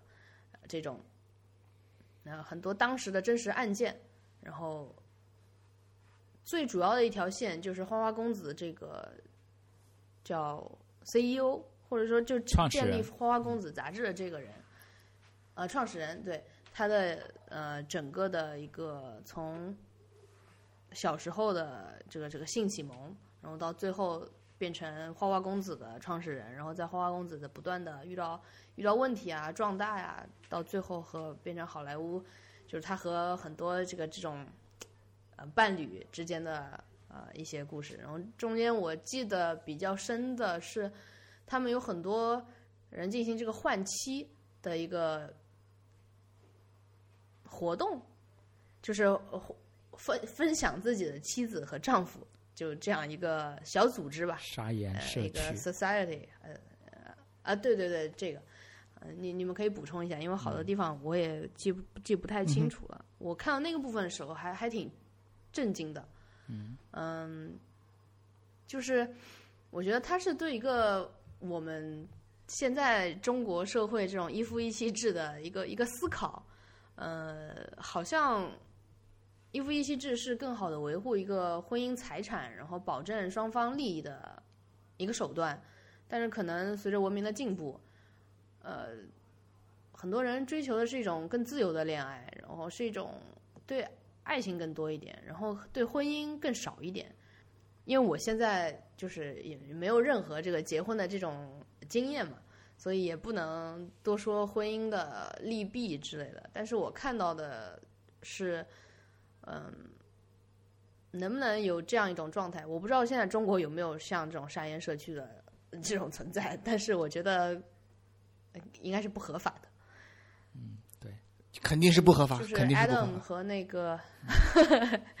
Adam 和这个学长，你们看完了这个有什么其他的感受吗？艾伦，你先说吧。我好的，我先来分享一下我对这本书的一些观点。呃，《邻人之妻》这一本书，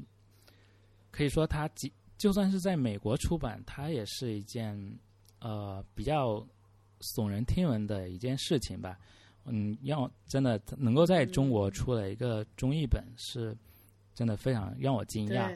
他写的是对美国性史，从从从性解放的角度来叙述了美国的当代史，同时也是一部美国的自由史。它的书名其实是引用引用圣经的一句经文，这句经文是“不可贪恋邻人之妻”。而现代美国自由的的诞生，却正是对邻人之妻的贪恋开始的。他的书名引用了这一句经文，嗯，他却用了反讽的手法来印证了今日的美国已经从早期的清教徒的道德束缚中挣脱了。嗯我觉得我我推荐这本书的唯一的目的，是因为这本书它写的是性，但是作者真正关切的还是自由。无论是他书中有很多香艳的呃场呃性爱场景的描述也好，但是作者真正想要表达的是自由，他如何从美国的性解放一直呃一直到达成了美国的社会自由，就是他在他在这个性解放的过程中，因为刚刚杨老师有提到很多，在当时有很多书，只要是呃有裸露的描述啊，有性爱的描述之类的这种场景的书，都是禁书，都是被禁止出版的。然后在人们在争取这性解放的过程中，也要争取这些书籍去解放、去解禁，这就是促进了美国的出版自由，从而引发了对言论啊、结社的禁锢，去打破这一些禁锢，最后就是要打破这一些宗教也好，或者说这种强力的大政府也好，对普通人的思想的一个禁锢。嗯，我曾经有看到过有人说，呃，一个国家对待性的态度，就反映着这个国家的成熟度。从这本书中，我们就可以看到美国是如何成为当今的美国，同时也可以映衬出我们现在所生活的这一个国国家当下的成熟成熟度。这本书我觉得对中国当下也是有现实意义的吧。呃，从二十多年前，他呃这个国家畸形罪恶的计划生育制度，以及到了近年来，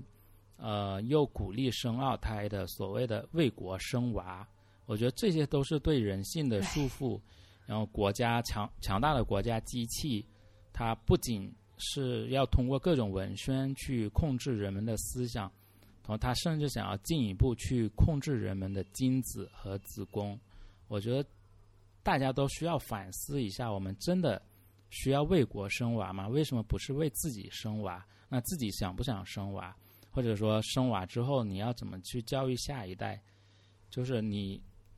我为什么需要去受到这些限制？我觉得可以从这本书中可以就借他山之石吧，来嗯，来反反思一下我们所生活的现实世界。对，我确实一直以来都有一个问题，就是我甚至问过我妈妈，我问过周围所有的生过孩子的女生，我说你们为什么要生孩子？就是我妈妈的回答，说是我妈回答特别巧妙，她没有直接回答，她说别人还生不了呢，她说有些人还生不了呢。我说哎，对的。然后一些就是同龄的一些人为什么生孩子，他们觉得大家都生，所以我们生，就没有一个人给我这种，我想就是是我想象中想象中的一个答案，但是我也没有答案。对，就是我是在想，没有大家不会想这个问题嘛？就是可以生也可以不生，对吧？我们先不说生几个的问题，就是有是有这样一个选项是不生的呀。这当然是我自己的一个困惑了，我特别想让小果小果汁来解答一下。小果汁这个小果汁还在看看小说吧就？突然突然突然被没 Q 到。我我我我听到这个问题，但是这个问题也是最近正在困扰我的一个问题，所以我们说不定可以不一定在这一期来聊这件事情。嗯，对对对对对，好，下一期约了。对，我觉得呃，就是这本书看下来的话，呃，前面的前面那个 Adam 跟呃呃南希阳都已经南希阳都已经说的嗯说了很多了，呃，就是我是觉得嗯，就像刚才呃南希阳的最后那个问题一样，就是他就看了以看完以后，其实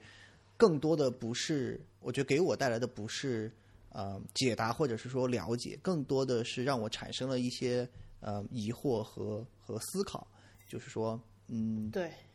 我们每个人应该如何去面对性、面对爱、面对这种，就是如何去定义这样一种关系，是我们现在比较习惯的呃一对一的这样一种固定关系才叫才叫爱吗？还是书里面所描绘的那些呃多对多的开放的呃这种嗯怎么说呢？就是完全完全自由的，不受任何几乎不受任何限制的这样一些性爱关系，呃，也可以算是也可以算是爱，也可以算是呃某种关系呢？呃，就是这个没有一个固定的答案。然后你当你在呃对这些问题想的足够多、足够走的足够远之后，你会甚至会让我觉得。更大的问题是由此而引申出来的，我们应该如何去面对，呃，这个由爱和性和其他的一些因素所构成的这个生活和生命的本身？我觉得它让我们去困惑、去思考这些问题，才是这本书给我给我的最大的这样一个意义。嗯，对对，哎，总之啦，这本书的立意非常的高，然后同时也兼顾了高级趣味和低级趣味。我推荐每一个人都去阅读这本书。对，对对，你你把它当小黄书看也是可以的。对对对，对，呃，对对对对。但是这里这里又有一个嗯。河蟹提醒，然后它的中译本其实是有部分删减的，它是有、哦，嗯有删掉了原文中的一些关于自读和沙岩社区里群呃群体性爱的细节的描述。但是同时，他的中译本的删减这种行为，嗯，又突出了中国的出版审查，然后衬托了书中关于争取出版自由，然后性爱自由的这种书中争议，然后更加突出了这本书中想要表达的争议吧。嗯嗯那我想接 Adam 的话说啊，就是本身，呃，大家都在讨论这本《伶人之妻》为什么会在中国出版，然后事实上中文版可能也会带有一部分的删减。嗯，今年不是今年，一九年，我估计今年也差不多，就是其实可能幸亏这本书出的早，一九年几乎已经断绝了美国作者的书的一切引进。嗯，当时我们在跟对，是吗跟出版社接洽的时候，本来我们今年想引进一本就是，呃，《Women's Body in Psychoanalysis》，就就是讲女性身体和女性性欲的这本书。嗯其实可能比这本书趣味还要再高一点，但是，嗯，但是大家听到这作者是个美国人之后，就已经都把我们拒掉了。呃，可能也是中美关系的一些问题吧，就是他们会说啊，英国作者的书随便来呀，但是美国作者书我们不出了，就实在是太难拿到书号了，等等这些。所以我在其实今年在搞这件事情的时候，也是有点心灰意冷，去想到这个意识形态问题已经这么严重的时候，嗯、那要要要要开始直接介绍我第三本书，还是你们还在想聊聊？好，你直接开始吧。嗯，好，直接开始。那我其实嗯想介绍的第三本书也是一个美国作家写的，但是可能这本书也是在一九年一月份就已经出版了，所以当时就是引进的周期的时候还没有影响。嗯，他是他的作者是萨德博士。那萨德博士是史上最著名的催眠大师的大弟子。那催眠大师是密尔顿·艾瑞克森，不知道有没有人听说过？就是他的厉害之处在于，他仅靠观察就可以知道，比方说你昨天晚上有没有行房事什么 这种这种事情。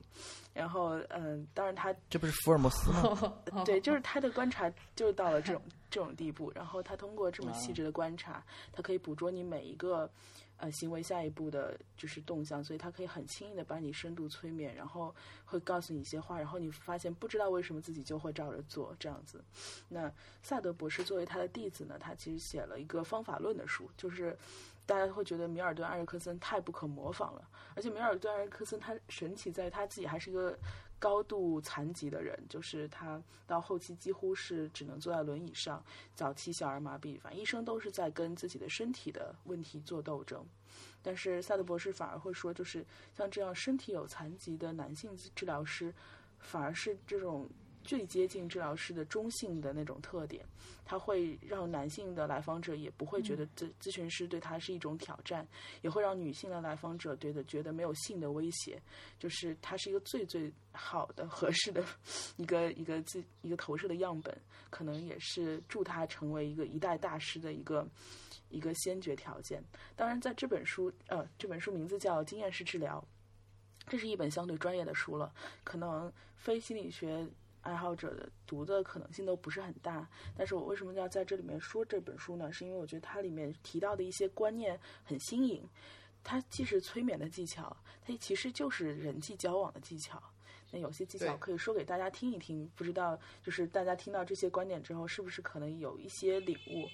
比方说他，呃，说到艾瑞克森医师之所以可以说一些话，就让你觉得就是这样，我就应该这么做。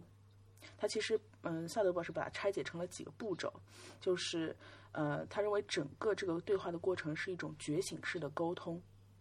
觉醒式的沟通就是我不会告诉你要怎么做，我让你先体验到这么做之后的快乐。之后你就会觉得我就应该这么做，有点像《盗梦空间》那种感觉。我是要把这个想法种进你的心里，让它生根发芽，然后你就觉得应该这么做。但是他说种种子这件事情本身非常的难，那你需要去观察这个人的形形态，他的呃心理上的。问题弱点，他他想解决东西，他的痛苦在哪里？然后再把呃再把你要说的话量身定制给这个人，最后又通过礼物包装的形式把这个东西包装打包，然后用一种方法去交给他。那赛德博士举了一个他自己身上的例子，当他还是研究生的时候，他其实是一个嬉皮士，嗯，这可能又跟美国当代史有关嘛？那他是那一代人，呃，他抽那个雪茄，然后。然后烫发，然后骑大摩托这种，然后他去见艾尔克森医师，然后他其实并还没有跟医师打交道，他就在院子里抽他的雪茄，抽完之后他跟医师开始聊其他的事情，嗯，艾尔克森医师就很漫不经心的提到了一件事，他说他有一个远房的亲戚，这个人呢，他呃，他有一点强迫吧，嗯，说他总是不知道该怎么样去摆自己的姿势。嗯，比方说他抽烟的时候，他就老是想，哎，你说我这个烟是应该夹在两只手指中间呢，还是用两只手指捏着它呢？我把它放在嘴里是应该把它放在嘴的左边、中间还是右边呢？我是应该吸一下之后马上吐出来呢，还是应该慢悠悠的吐出来呢？当我把这根烟拿下来的时候，我是应该把它夹在耳朵上，放在烟灰缸旁边，还是让它慢慢的烧呢？烟灰出来的时候，我是应该把它及时掸掉，还是应该把它留一留呢？就说艾瑞克 艾瑞克森医师就一直在跟他说这个人的强迫行为，然后他们之后就讨论了其他问题。第二天，萨德博士开始抽烟，开始抽自己大麻不雪茄的时候，就感觉不对了。他也觉得，哎，我到底是应该手夹着呢，还是应该放在哪里呢？我应该左边嘴巴吸还是右边嘴巴吸呢？然后他就又也他就真的陷入了这种这种吸烟焦虑的情况。然后他越来越觉得不对，然后他就戒烟了。嗯，就是他他描述了自己被艾瑞克森医师催眠戒烟的这样一个故事，非常非常嗯不起眼的一个小小的治疗。但是他说这就是他能总结到的这种醒觉式的会谈。你要把一件事情。有一句话是这么说：说最难的两件事，一个是把想法装到别人脑子里，另外是把别人的钱拿到自己口袋里。那艾瑞克森医师其实做到了第一点，两两件事都做到了啊通。过 通过这个方法，就是他可以把一些想法自然而然的注入到你的脑子里。还有一个小的片段，就是讲一个催眠减肥的例子，是一个一个肥胖症患者去找艾瑞克森医师说：“求求你帮我就是治疗一下这个肥胖问题。”艾瑞克森医师拒绝了他很多次，其实所有的拒绝都是治疗的过程之一，在后面看来。然后终于有一次，艾瑞克森医师说：“我可以见你一次，你什么时候过来吧？”那个人就非常虔诚的来来看医生了。然后艾瑞克森医生就说了一句话：“说你真的想要减肥吗？”那个人说：“是的，我真的想要减肥。”第二，然后艾瑞克森第二句话说的是：“那好，第二次下一次来见我的时候，你只准穿比基尼过来见我。”那个人离这个咨询室大概有好多个 block，就是他可能要走很长时间才能到这里。但是艾瑞克森说：“你只能穿比基尼来见我。”你知道这件事情就没有后文。那个人后来很长一段时间没有去见他，再去见他的时候已经是身材很好，他真的穿了比基尼去见他。就是，就是，就是在我看来，就是经验式治疗给我打开了一个，呃，一个新的天地。他告诉我，治疗不应该是一个，呃，像我们传统理解，我们要建立关系啊，在关系中不断的疗愈啊，然后把你早年的这些东西都修通啊，这好像是一个很长期的过程。但催眠的或者经验式治疗，它就是一个，呃，一个体验式的过程。体验了一次之后，你而且要把这个体验烘托到一定程度之后，你体验了一次，你就就可以好。呃，而且有一句话是这么说，他说，嗯，治疗本身就说明治疗的失败。就是一个人如果一直在看病，那说明病还没好嘛。那他嗯里面就是说的是，嗯，嗯为什么我可以通过这样的方式去让你体验到好的时候，你就可以自己进化？为什么我还要去给你做治疗呢？所以这整本书这种感觉就不是它不是一个真正教方法的书，它真的是一个教你在人际当中也会受益的一本书。所以有一些很有趣的观点，如果大家感兴趣，也可以去读一读。嗯，那这本书这本书有可能对我来说有一点点过于专业专业了，我不知道能不能读得懂。嗯，没关系，我觉得不一定非要说一本书有意思就一定要去看，也可以跟通过，比方说跟我聊天是吧，知道这样的些信息就可以了。我觉得这样的方式更好。对对，所以第三本书我不一定会建议大家一定要去去读，然后第一本书我推荐大家精读，第二本书我可能推荐大家去阅读，第三本书就是大家了解一下现在世界上有人在研究这个就行了。嗯。嗯，OK，，OK，那好只要跟这个。学长，嗯嗯，不过我我哦。我还有一点，我我对我我对这个还是挺感兴趣的，就是就从刚刚你说这个作者他说他白天看你一眼就知道昨天晚上有没有对吧？这个事情就是心理咨呃治疗师，他是治疗师吗？就是很是一个很呃能抓住细节的这些人，呃然后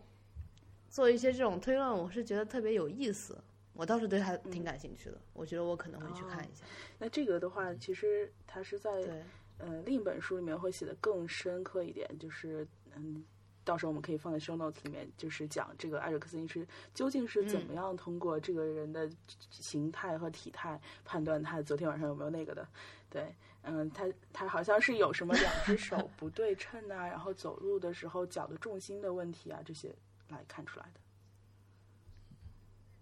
对，我再嗯插一个例子啊，就比如说你怎么看这两个人关系，就是他们会有一些突变，啊就是说这两个人不再那么有礼貌了。嗯比如说这个人喝了一口水，那个人立马拿同一个杯子喝了一口，或者说就是可能一群人当中，呃，或者说还有一个例子就是你想知道一个人是不是正在看你，就是你不用看着他，你只要看一下自己的手表，然后如果这个人他也看了手表，说明他就在看你。嗯，对，这是一个叫、哦这是这是一个什么镜像神经元的一个一个东西。哇，镜像神经元这个好有意思，这是什么？这是只是我从一些书上面抽到的一些一些对，例子就是镜像神经元，当然是那个搞神经的人不一定会觉得这是一个很科学的说法，但心理学界普遍接受了这个说法，嗯是说，呃，镜像神经元是我们去通过他人去感知自己的一个一个同同感的一个过程。就比方说，别人在跑的时候，我也有一种运动要出汗的感觉；别人在哭的时候，我也很难过，甚至你。最最明显的例子就是，你如果看到身边的人死亡，你会非常难受。嗯这种就是你镜像神经元在做做功效。还有一个呃实验是说，就是在头上嗯。做一个摄像头，然后我戴一个全息式的眼镜，我的眼镜是放在我对面的那个人的摄像头的那个 feed，就是那个摄像的效果，等于是我看到的全部世界都是我对面那个人的视角。这时候，当我拿起刀要砍对方的时候，我自己会非常害怕，因为其实通过视角转换，我就以为对方是在砍我，其实是我自己在砍对方。Anyway，就是会有这很多这样的研究，去研究人嗯对自我到底是一个怎么样的判断的。他去看到别人的某些动作的时候，自己会下意识地去产生什么样的想法。嗯。嗯刚才折耳根学长想说什么来着？啊，没有，我我就是想说那个，呃，这个是不是结束了？对，结束了。啊，OK OK，结束。好 OK 那就是下面折耳根学长的好，呃，对我我今天推荐的呃第三本书是呃还是一本工具书，然后呢，嗯，这我们前面也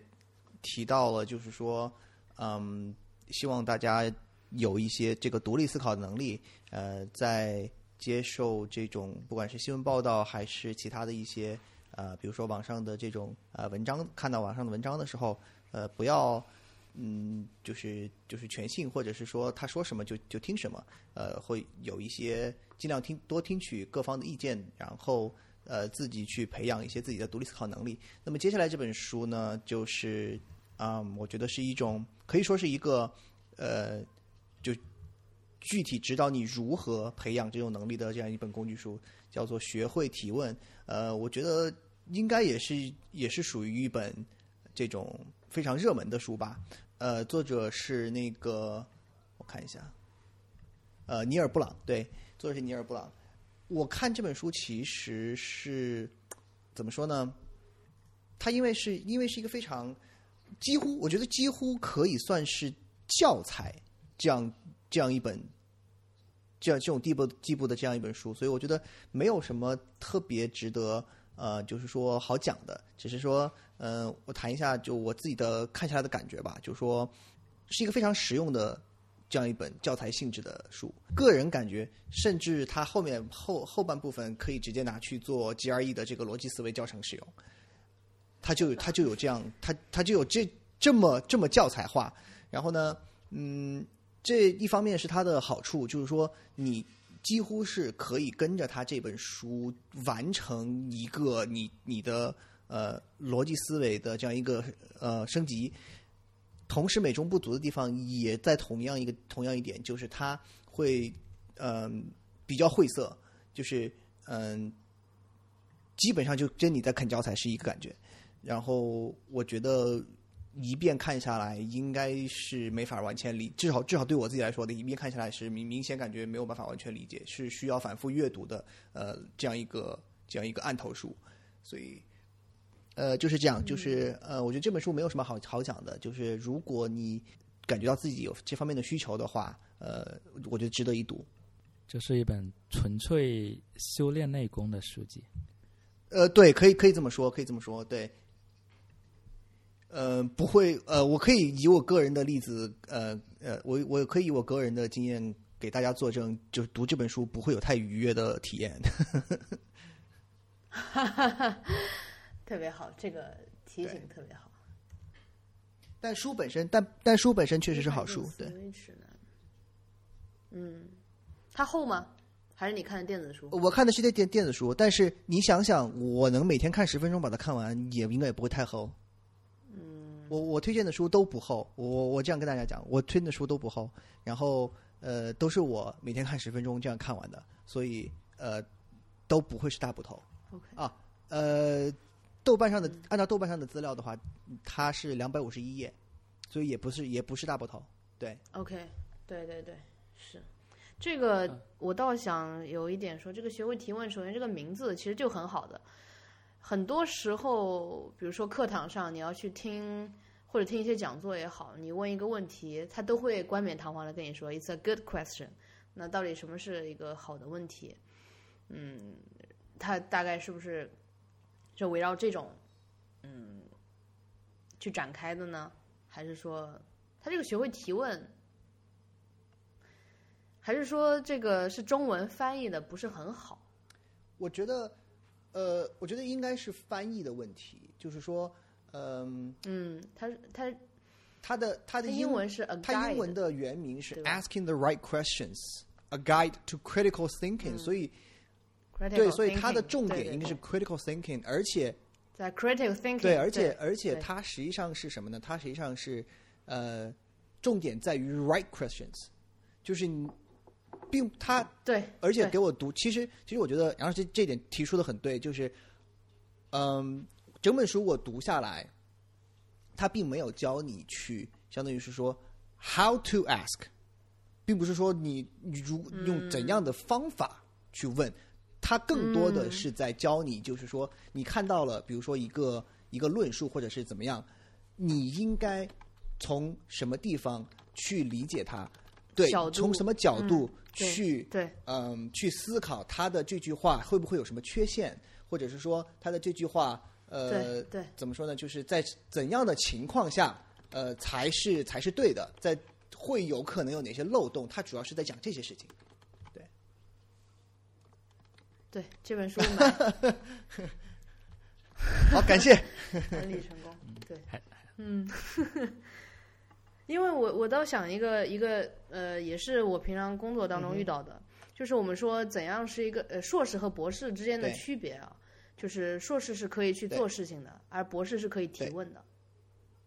对。差不多这种感觉。嗯，好，这本书要看一下。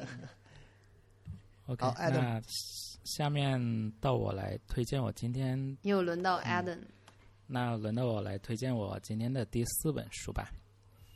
呃，这我今天要推荐的这本是我推荐的五本里面第二本历史相关的书吧。它叫它的全名叫《企鹅欧洲史：地狱之行（一九一四至一九四九）》。呃，《企鹅欧洲史》是一整套的一系列的书，然后是中信出版社在二零一八年引入出版了它的中文版，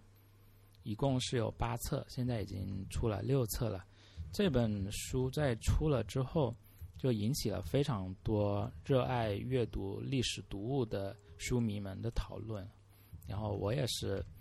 呃，在看到推特上看到别人讨论之后，我才知道有出版了这套书，所以我才买了看。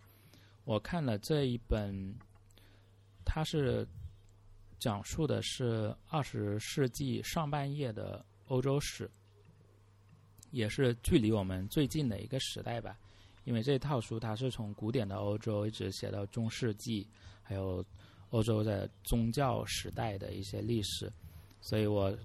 看的第一本就是距离我们年代最近的一本，我想应该是更有助于我对这些历史的理解。嗯、这本书呢，它记述的是欧洲从一战、二战一直在再到铁幕落下期间的重大的历史。嗯，要了解纳粹德国，就离不开去理解二战，然后一二战又是一战的一个延续。二战前，然后欧洲各国纷纷右转了，然后法西斯政权纷纷上台，然后英国和法国去呃对希特勒的独裁只是有一些嗯隐晦的一些纵容吧，所以这就导致了整个欧洲开始陷入战争，一直到二战结束之后，欧洲才从战争的地狱又回到了人间。他这本书，嗯，可以说是一个历史学的大师学写给普通人看的历史书。它的作者叫伊恩·克肖，嗯，他是非有非常深厚的历史功力，他是由他写历史书的卓越贡献而获得了英国王家的封爵的。他是一个历史领域的顶级的学者。这虽然是一本普通人也可以看的书，但是它的学术性也是非常高的，可以帮助我们去理解这一段欧洲史，重新理解德国这一个国家。嗯嗯，这也是一本我会去重复去读的书。我觉得是大家如果对呃欧洲的近代史。呃，想要有理解的兴趣的话，这本书是必读的读物。对这本书，我也是，呃，经过 Adam 安利，我今年已经加入今年的书单了。我虽然我会觉得，就是二十世纪一开始的那些战争史，我可能会觉得有点残忍，读不下去啊。但是听 Adam 这么一说，我觉得可能我甚至真的会从二十世纪开始读起，读起了欧洲史，因为。因为正是战争也催发了心理学的产产生嘛，因为战后之后很多 PTSD 精神病和团体就从那时候大量产生，所以我觉得这个这本书有必要今年一定要读一下。对，因为在一战、二战之前，欧洲的文明其实是领先于全球的其他的地区的，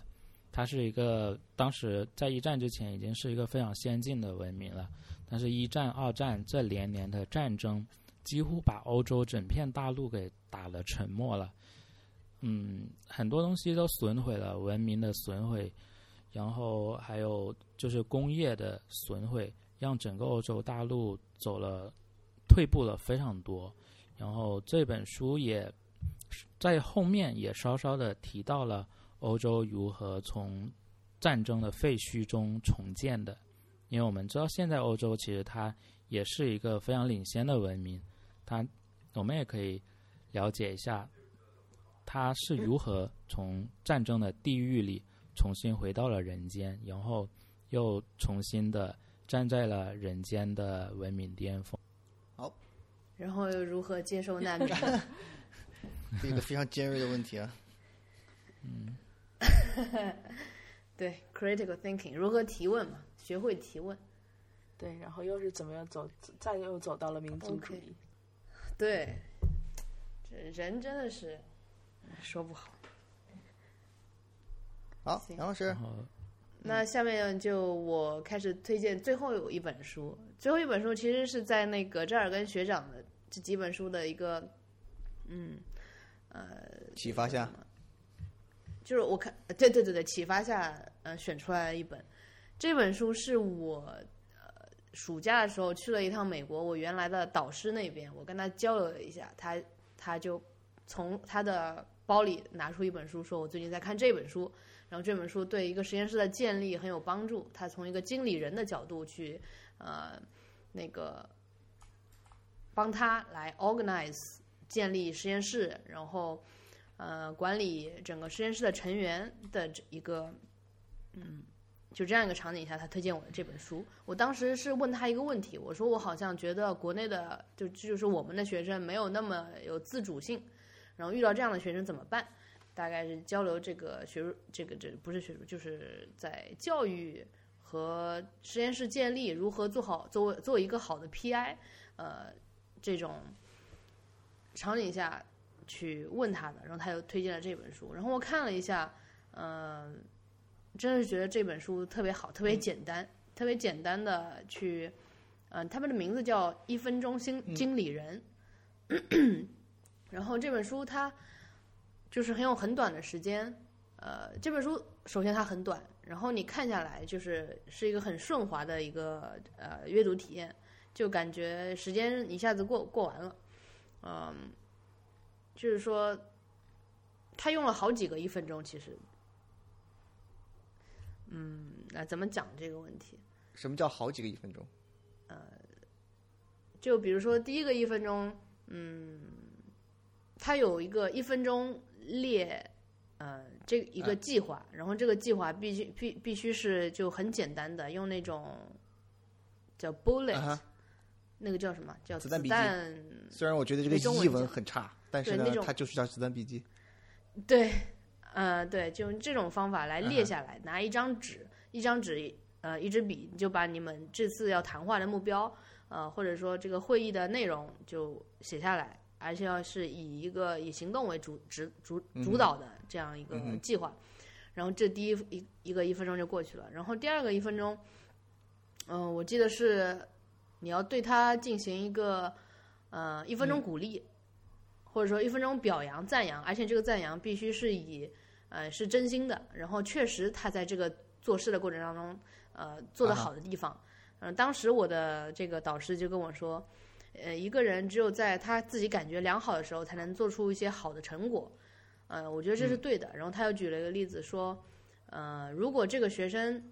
他这次汇报汇报的一塌糊涂，但是他这次准时了，你要跟他说，呃，我非常感谢你，就是，当然他最后说，我非常感谢你这次就是参加会议的时候珍惜大家的时间，没有迟到。呃，这个鼓励是要看着他眼睛当面的说出来的，然后以后这个人就不基本上不再会不会迟到，然后他每次在开会的时候就自己感觉好的话，他会呃报告出，就是渐渐的会培养他呃报告一个好的呃做出一个好的报告，然后做出好的报告前提那肯定就是他会慢慢的去把自己真实的实验室的实验的内容给做好，然后又自己驱动自己。这本书的精髓就在于，它其实不是培养，比如说我成为一个好的经理人，它是让它其实是个商业的书，它是让全公司每一个人把自己当成公司啊的经理人来这么去做事情。然后说一个公司就特别大，我也没有去过公司工作，但是对于整个实验室来说，我觉得是要这样的。我现在呃，其实我也不是 PI。嗯，我只是说，我愿意把自己放到那样一个高度。我的很多决策是为了整个实验室，呃的，呃，往一个好、更好的发展去这么做的。然后对每一个学生，嗯、要鼓励他身上，就是可以分分清嘛。有些呃同学虽然懒，但是他的其他的闪光点就是要鼓励，然后要，然后最后一个一分钟应该是说还有什么不足的，我们再把它就是呃不断的给提炼，然后你再告诉他，你看，其实你自己这些也可以做到，其实是帮每个人自己来帮自己，就比如说你自己是个公司。然后你如果发如何发展你对这个公司，把你当成这个这样一个职业经理人这种角度，嗯，这个就很快很顺滑，啊然后，呃，我也很喜欢这样的书，其实就是像这儿跟学长说的，可以跟你的这些效率类的这个配套一起看，好我觉得对预定了。搭配一嗯起服用。对，我觉得这这应该是一本嗯对我现阶段在工作上也是挺有帮助的书。对这本书我也要对对对去读。，很快，我觉得这就一个小时肯定能看完。OK，这说明我们这个年纪人都开始进入管理层了。嗯，很好。那 好，那下面是我来最后推荐今天我们这期节目的最后一本书吧。这本书的嗯嗯名字叫《大唐狄公案》，这也是我今天推荐的唯一一本非虚构类的书。啊，听到这个名字，可能大家都以为这是一个中国人写的一本中国的呃历史小说吧。但是其实特别像那种电视剧。嗯、对他，他是他是以这个这本小说为原型，有拍过电视剧的。哦，是吗？就狄他狄公，他的原型就是狄仁杰。啊，这个这个肯定知道，对。嗯他的作者，但是他的作者其实是一个荷兰人，他叫高罗佩。他早在一九四九年，他就呃根据清代的一些小说翻译出版了英文版的《狄公案》。他他他是一个荷兰的外交官嘛，同同时他也是非常精通中国文化的作者。呃，后来呢，他就自己创作了以狄公这一个人物为主人公的一系列的推版小说，呃，推理小说。这一套书呢是出版在出版于一九五七年到一九六八年的期间了。他这这本书的故事就是以狄仁杰为人物原型的侦探推理小说，就是通过狄仁杰去破解非常多的呃疑难疑难的案件，来反映出了狄仁杰所生活的时代，就是唐朝。嗯哼，就反映出了就是唐朝的司法啊、政治啊、刑律，还有行政、外交、工商、文化、宗教和风俗民情等社会的各各种方面。我觉得它是一个非常有趣的书，因为读到这各种破案的故事，其实是非常轻松的。但是从这些轻松的故事里，同时我们也可以了解到。呃，我们这一片土地在那一段历史上的文化背景，呃，就是非常呃有趣又值得有去读的一本有价值的书。嗯嗯，而且它的故事读起来没有很复杂。它虽然它的案件设置是有比较强的逻辑关系的，但是又不会像那种硬核的推理小说那么烧脑。总之的话。这一本书是适合在，啊，你不想去思考太过于，呃，费脑、很疲惫的东西的时候，用来消遣的一本好的故事书。嗯，它，呃，也是那种一个一个小案子那样的吗？还是还是说有一个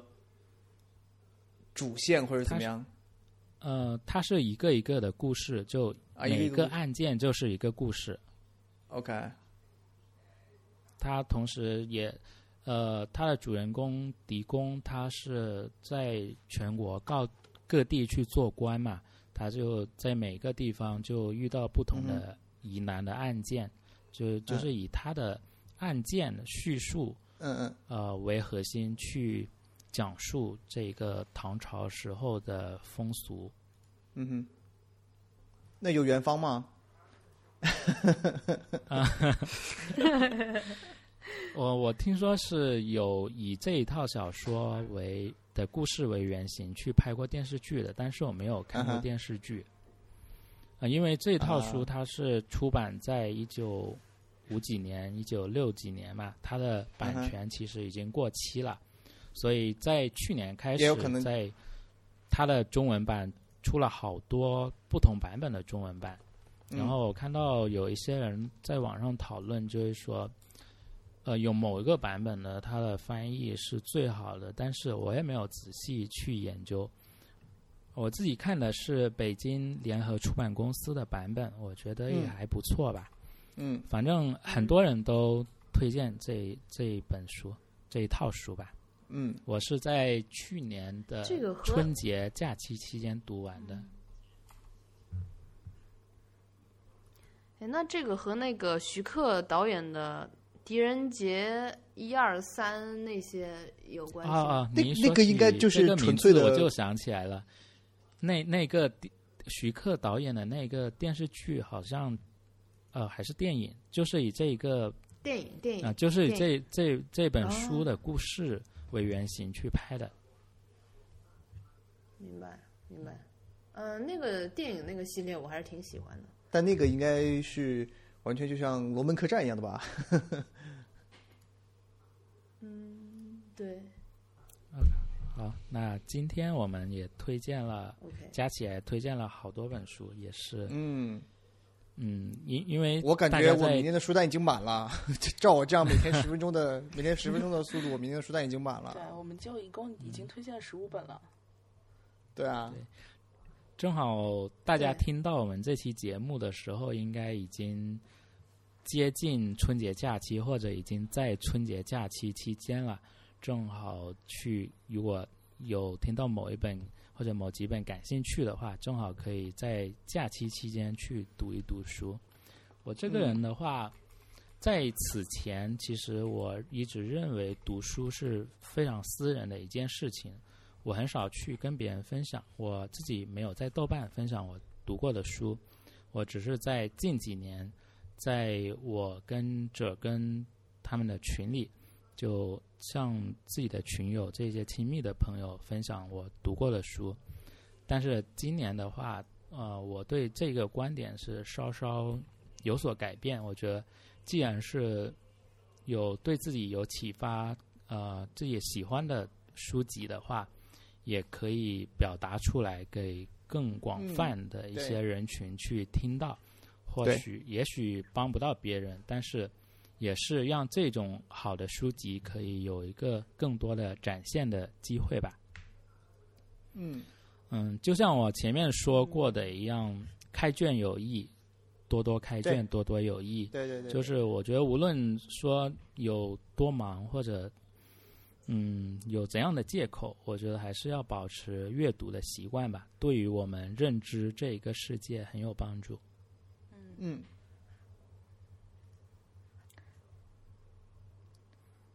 那下那下面要不要聊聊你们在二零二零年读书这件事情上有什么规划呀？一定要立这个 flag 吗？或者我能把今天的书都看完就我不错了。倒可以说一说。或者说你说规划，其实我就是元旦那一天，我就刚好去了先锋书店，然后夸我买了五本书，然后其实我已经看完一本了，嗯、一本薄薄的小册子，叫《局外人》，加缪的一个短篇小说。呃，说到这个，我、嗯，你有什么感想？不是我要剧透一下，就是